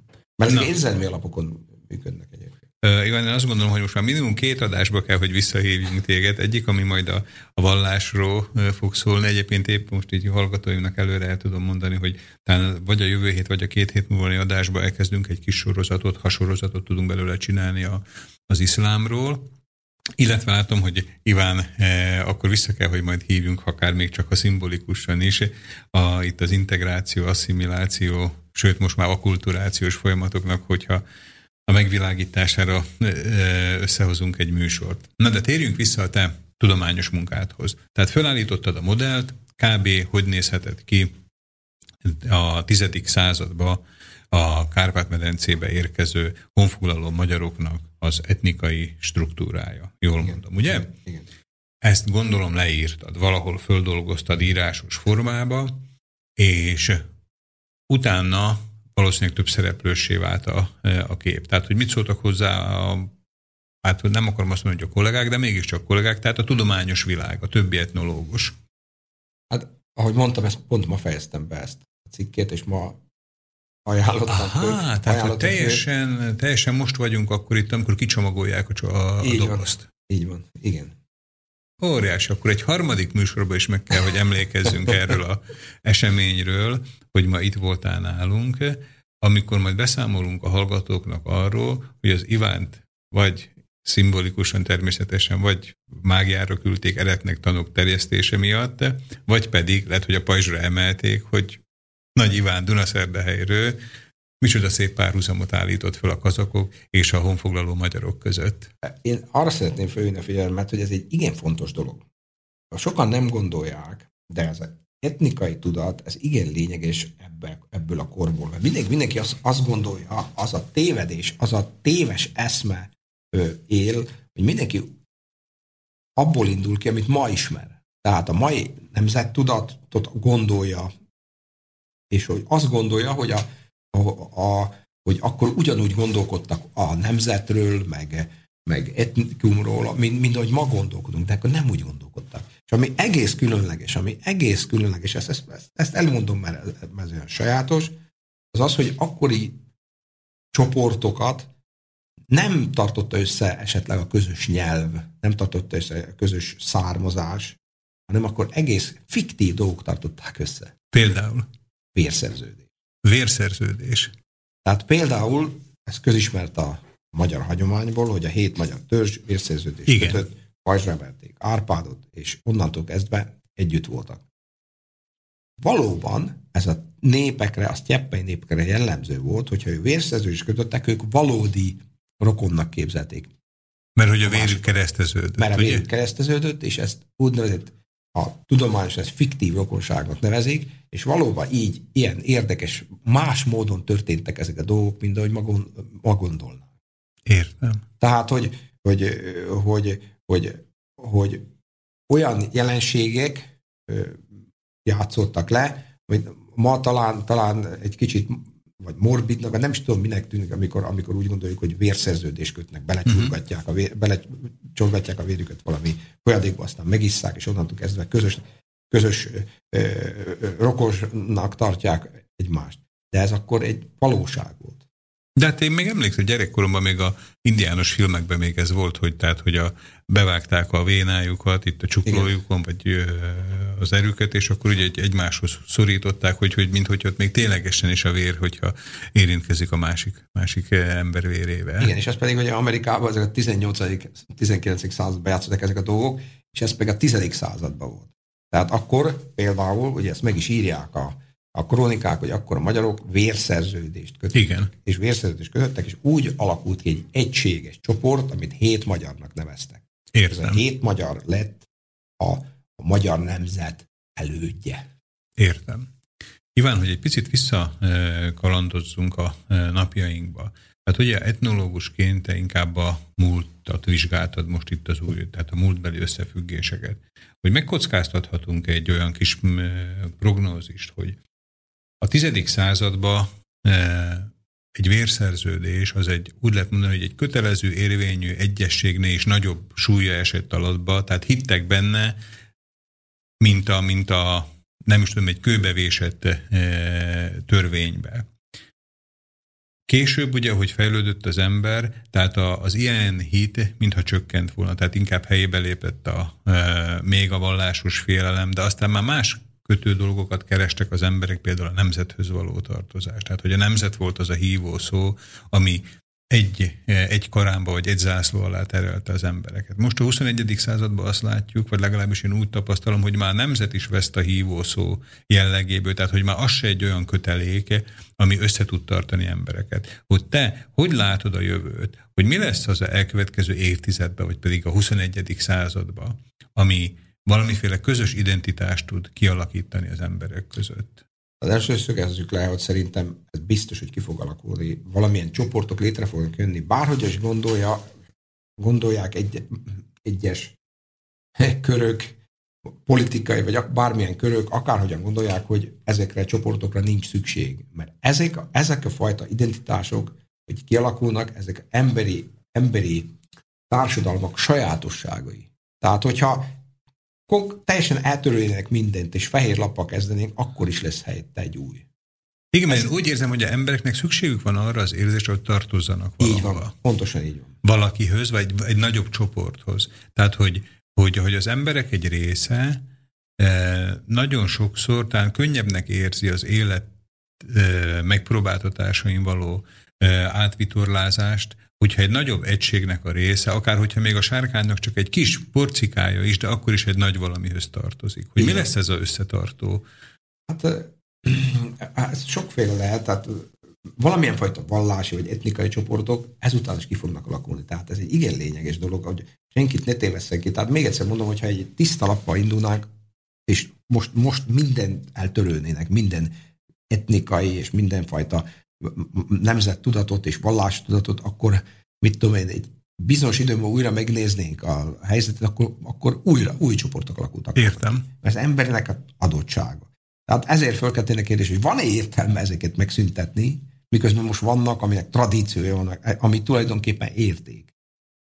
Ez érték, mert az emberi társadalom, ezek a kultúrák olyan sajátossak, olyan érdekesek, olyan, olyan dolgokat hoztak létre, amik, amiket fölösleges elveszteni. Értem. Tehát a rendszer az újra fogja magát termelni, a rendszer az megmarad, talán Kassák Lajos mondta, hogy romboljatok, hogy aztán építhessetek, tehát hogy most talán látjuk azt ugye, hogy a, a nemzeti identitásoknak a rombolásáról is sokan beszélnek, vagy maga a nemzetállamoknak a megszűnéséről, Igen. de hogyha jól értem a szavaidat, akkor azok az erők, amik ezeket létrehozták, egy bizonyos időn belül akár évtizedek, vagy akár években is mérhetően újból erőre kapnak, újból felütik a fejüket, és újból ezek az egységek valószínűleg ki fognak Igen, alakulni. Nem biztos, hogy ugyanazek.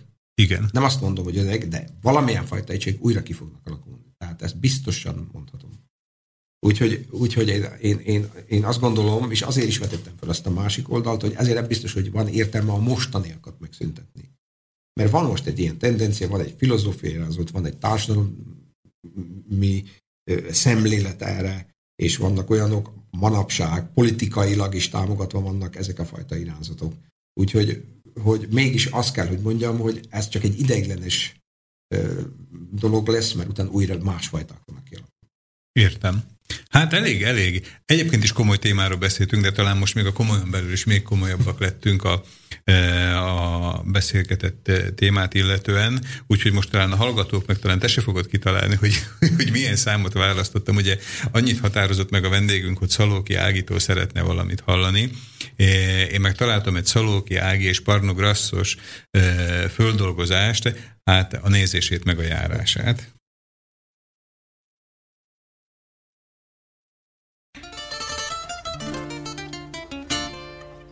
ez a bizonyos nézése meg a járása. Már ha itt vagyunk!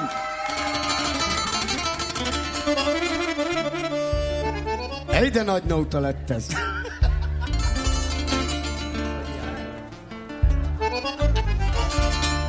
Ide, hogyha nékem, hogyha nékem, száz forintom volna. Ideje a házamon a kilincsem, szín a nagyból volna. De mivel, hogy nincsen, fából van kilincsen, hely de macag húzója. Hely, megkötöm lovamat, piros almafából. Megkötöm szívemet, gyönyör.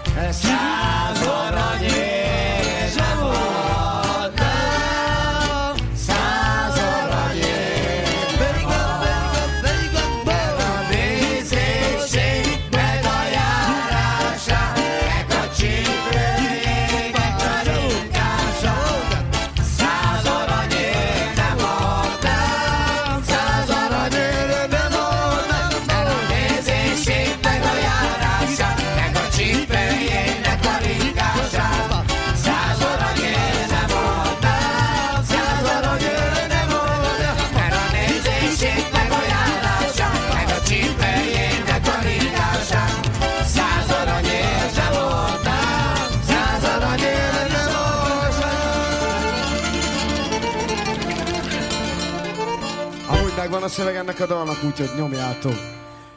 Férfiak, ideje az én babám, az én babám, a világ legszebb lánya. Csajok, hogy ne volna, hogy ne volna, hisz én vagyok a párja. Mindenki, én vagyok a párja.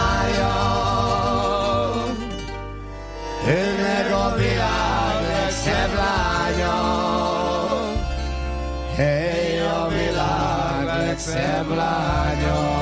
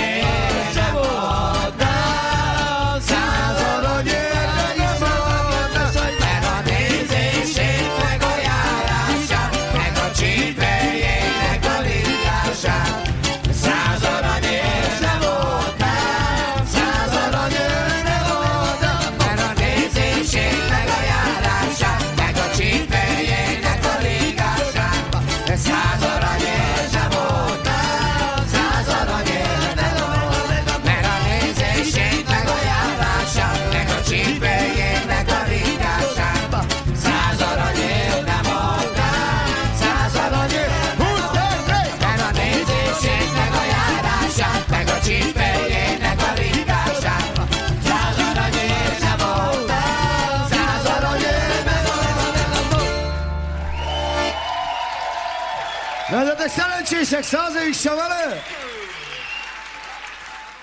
Ez volt Szalóki Ági és a Parnograsz. Én Somogyi Szilárd vagyok, mai vendégem pedig Nagy Iván etnológus, aki, mint most már kiderült, egy időutazáson vett részt a Mongóliában élő kazakok között, hogy rekonstruálni tudja, nagy valószínűséggel rekonstruálni tudja azt, hogy milyen etnikai struktúrába éltek honfoglaló őseink a 10. században.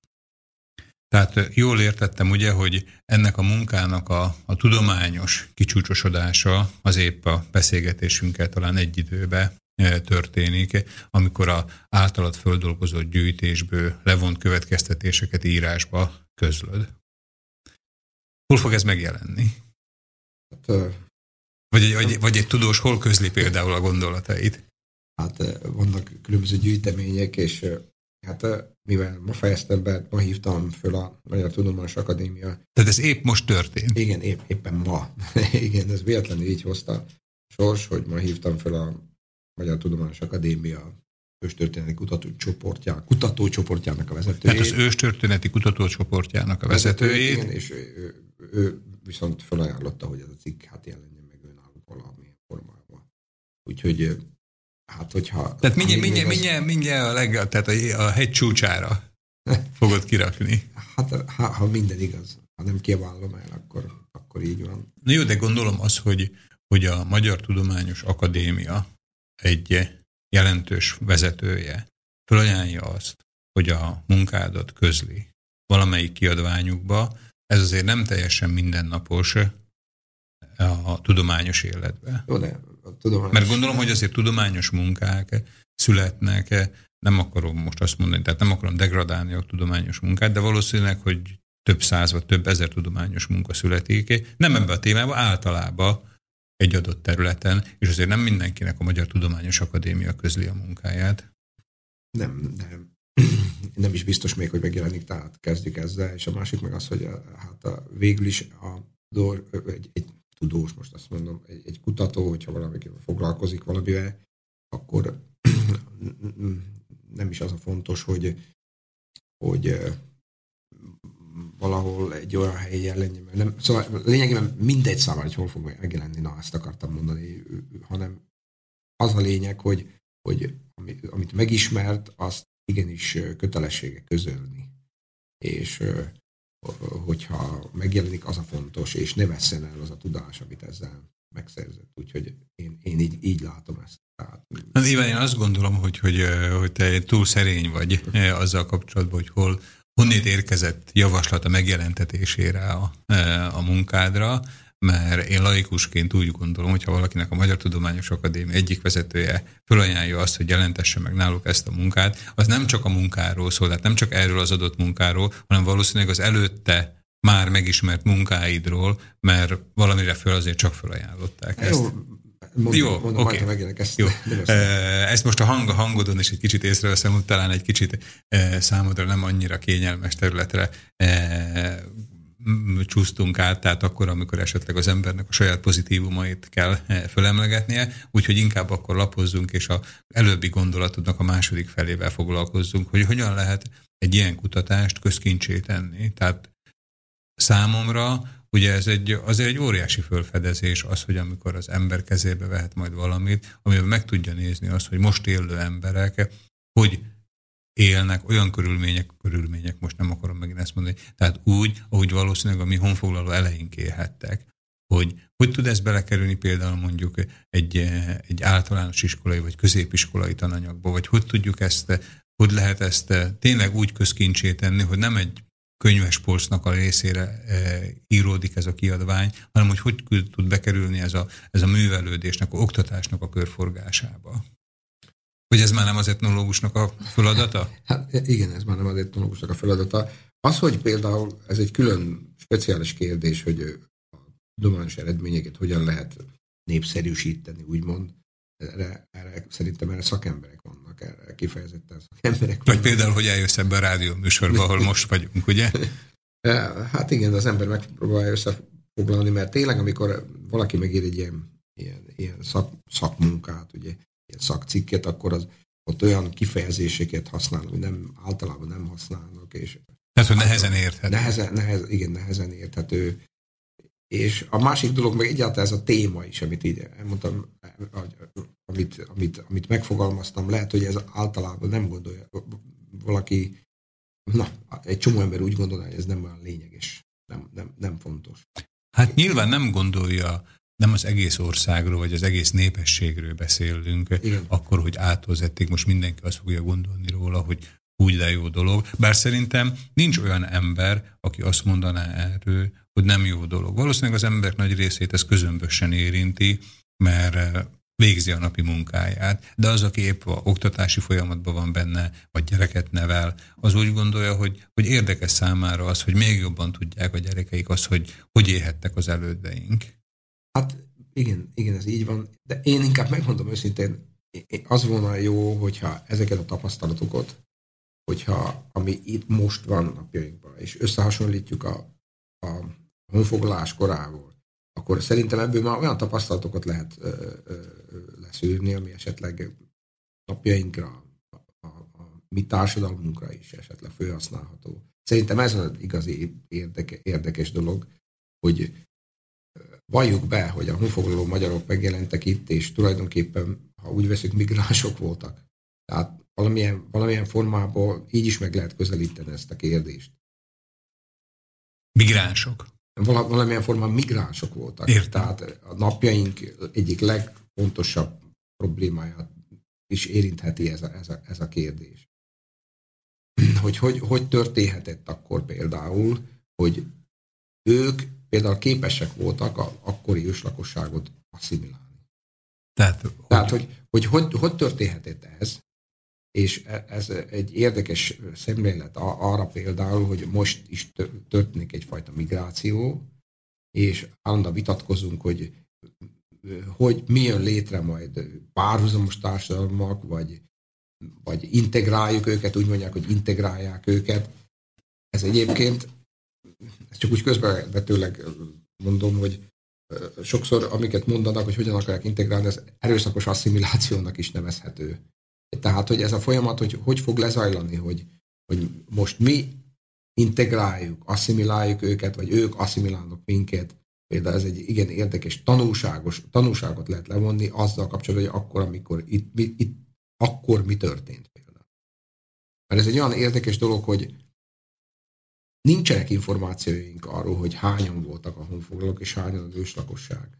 De vannak olyan nézetek, hogy a kisebbség, hogy a magyarok kisebbségben voltak az őslakossághoz szemben, mégis asszimilálták őket. Hogy ez hogy sikerülhetett? és hogy?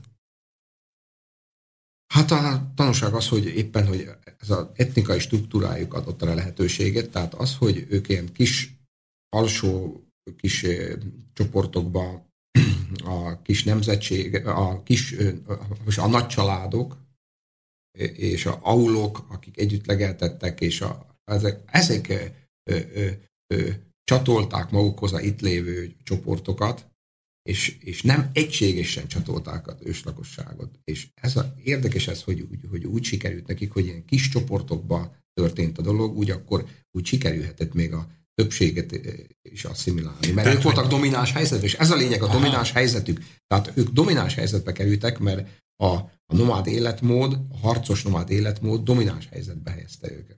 Ezért a kisebbség is képes volt ebben a kis csoportokba asszimilálni nyelvileg és etnikailag Hmm. a, a, a többséget.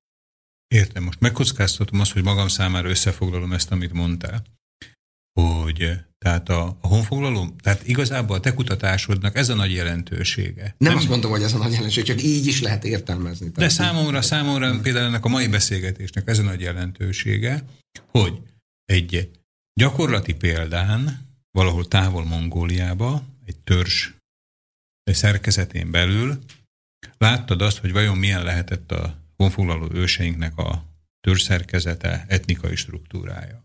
És épp ez, amit te kutattál, ez volt az a plusz, ami a honfoglaló magyaroknak megvolt, akkor, amikor bejöttek a Kárpát-medencébe, és az, hogy harcosok voltak, de kevesebben voltak, mint az őslakosság, ez a etnikai struktúra segítette őket hozzá, hogy lehessen hol beszippantani az őslakosság egyes részeit, tehát hogy asszimilálni saját magukhoz? Igen, igen. Ez az én véleményem.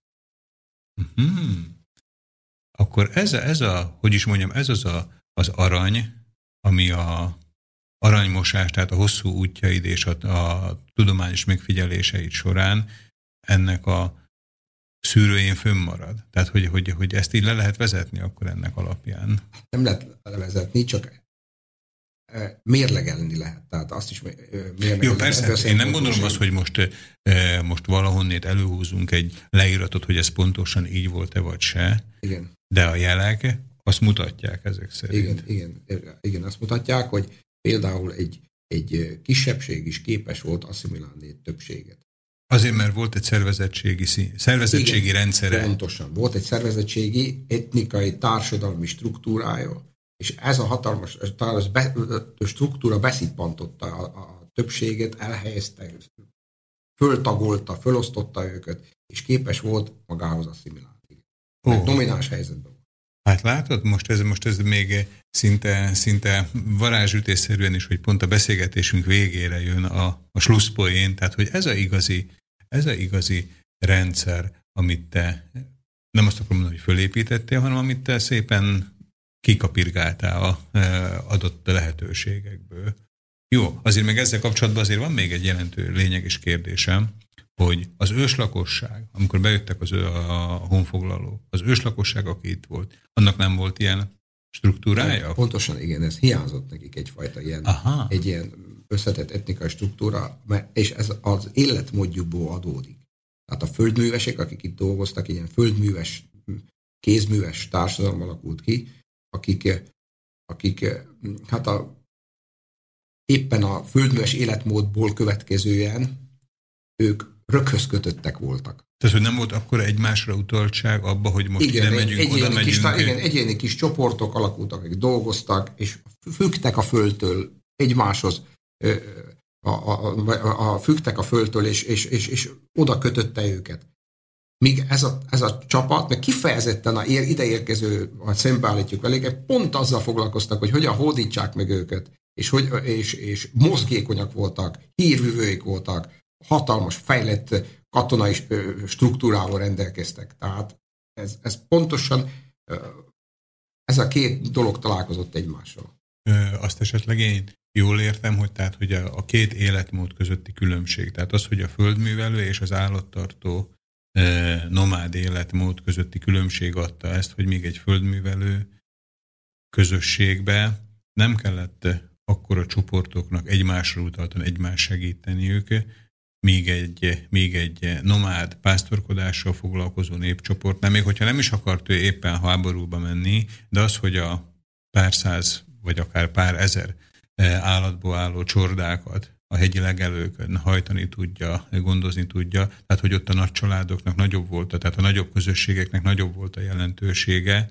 és akkor most nem akarom bagatelizálni a dolgot, de itt egy nagy család, ott egy nagy család, amott egy nagy család, az már egy törzs. Tudjuk, hogy mi egy nagy család vagyunk, de tudjuk azt, hogy itt ennek a tudom, a három hegységnek a, a legelőjét mi hárman kezeljük, és akkor ebből alakultak föl aztán egy ilyen, ilyen nagyobb egységek. Igen, Úgyhogy pontosan, jól, pontosan jól, lát, igen, jól, jól látod, igen. Ez, ez a, Iván, te annyira érthetően tudsz beszélni, mert én megértettem akkor ezek szerint. igen, és te meg nagyon jól fölfogod ezeket a dolgokat. Hát könnyű, könnyű ilyen, ilyen magyarázatból ezt, ezt fölfogni. És akkor még, még azt teszem hozzá, hogy ez a nomád életmód, hogy folyton, folyton a lóhátán ül, ez szinte adja magát, hogy harcossá válik.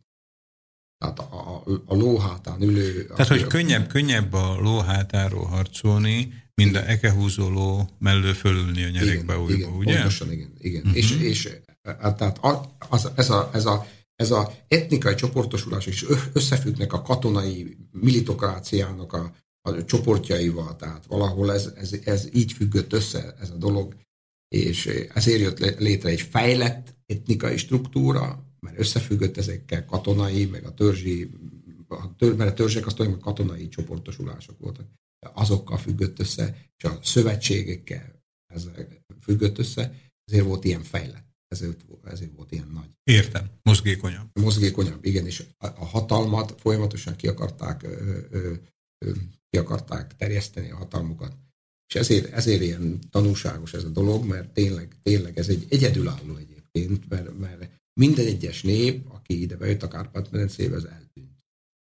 Tehát ide jöttek a avarok, a, hun, a hunok, a, ide jöttek a, a szkítákról, meg ezekről semmit nem tudunk, fölszívódtak, eltűntek. És jöttek a magyarok, akik képesek voltak itt maradni. Tudjuk, hogy esetleg a kunok, kunok, akik kunok is itt vannak, mint a kipcsarok leszármazottjai. Tehát, hogy valahol, valahol ezeket egy olyan sajátos dolgok, amik, ami, ami itt történt, úgyhogy ez mindenképpen felhasználható tanulságként később is, és hogy, hogy hogyan zajlanak ezek a dolgok. Persze, hogy például a napjainkban nem úgy zajlanak a, a migrációs folyamatok, nem, nem így zajlanak, és ők nem, nem a két társadalomban pontosan fordított a helyzet. Tehát a hatalom, az erő, a, a pénz, a termelőeszközök, azok most a itt lévő társadalomnak a kezébe van. És akik megérkeznek, azok inkább elesett emberek valóban. Tehát kevésbé Tehát, hogy akkor a, az akkori migráció, amit mi ugye honfoglalásnak nevezünk, meg a mostani migráció, talán a közös csak az, hogy akkor is egy nép vándorolt, meg most is egy nép Igen, vándorlásának igen, igen. nevezhetjük, de talán a körülmények most már teljesen mások. Igen, igen. Akkor, akkor, akkor, akkor, a, akkor a érkező csoportnál volt a, a, a, az, a, az, a, az az előny, hogy a hatalmát ki tudta terjeszteni. Értem, most meg a fogadónál van az előny, ugye? Igen, igen. Értem, értem. Hát azt hiszem, hogy ezt a még plusz napjainkra vonatkozó pozitív előrejelzést és hozzáírhatjuk. Mindazon sok pozitívumhoz, amit mai vendégünktől, Nagy Ivántól kaptunk, aki etnológusként kutatta, úgy kutatta a honfoglaló magyarok etnikai struktúráját, törzsi szerkezetét, hogy elment Mongóliába, az Altáj-hegységbe, ahol megkereste a kazakok ottani törzsét vagy törzszövetségét, és az ő a mostani életformájuk alapján próbálta meg egy modellként felállítani azt, hogy ennek alapján, amit ott tapasztalt, hogy élhettek a honfoglaló őseink, tehát ők megőrizték a kazakok, talán még mind a mai napig azt a, azt a struktúrát, azt a szerkezetet, ahogy a mi honfoglaló őseink élhettek, amilyen közösségbe élhettek. Iván, nagyon köszönöm, hogy megtiszteltél bennünket, a hallgatónkat, a Szabad Rádiót ezzel a inkább előadásnak, vagy mint beszélgetésnek e, fölfogható jelenléteddel, és a hallgatóknak pedig köszönöm, hogy kitartottak mellettünk. Köszönöm szépen még egyszer, Iván. Én is köszönöm.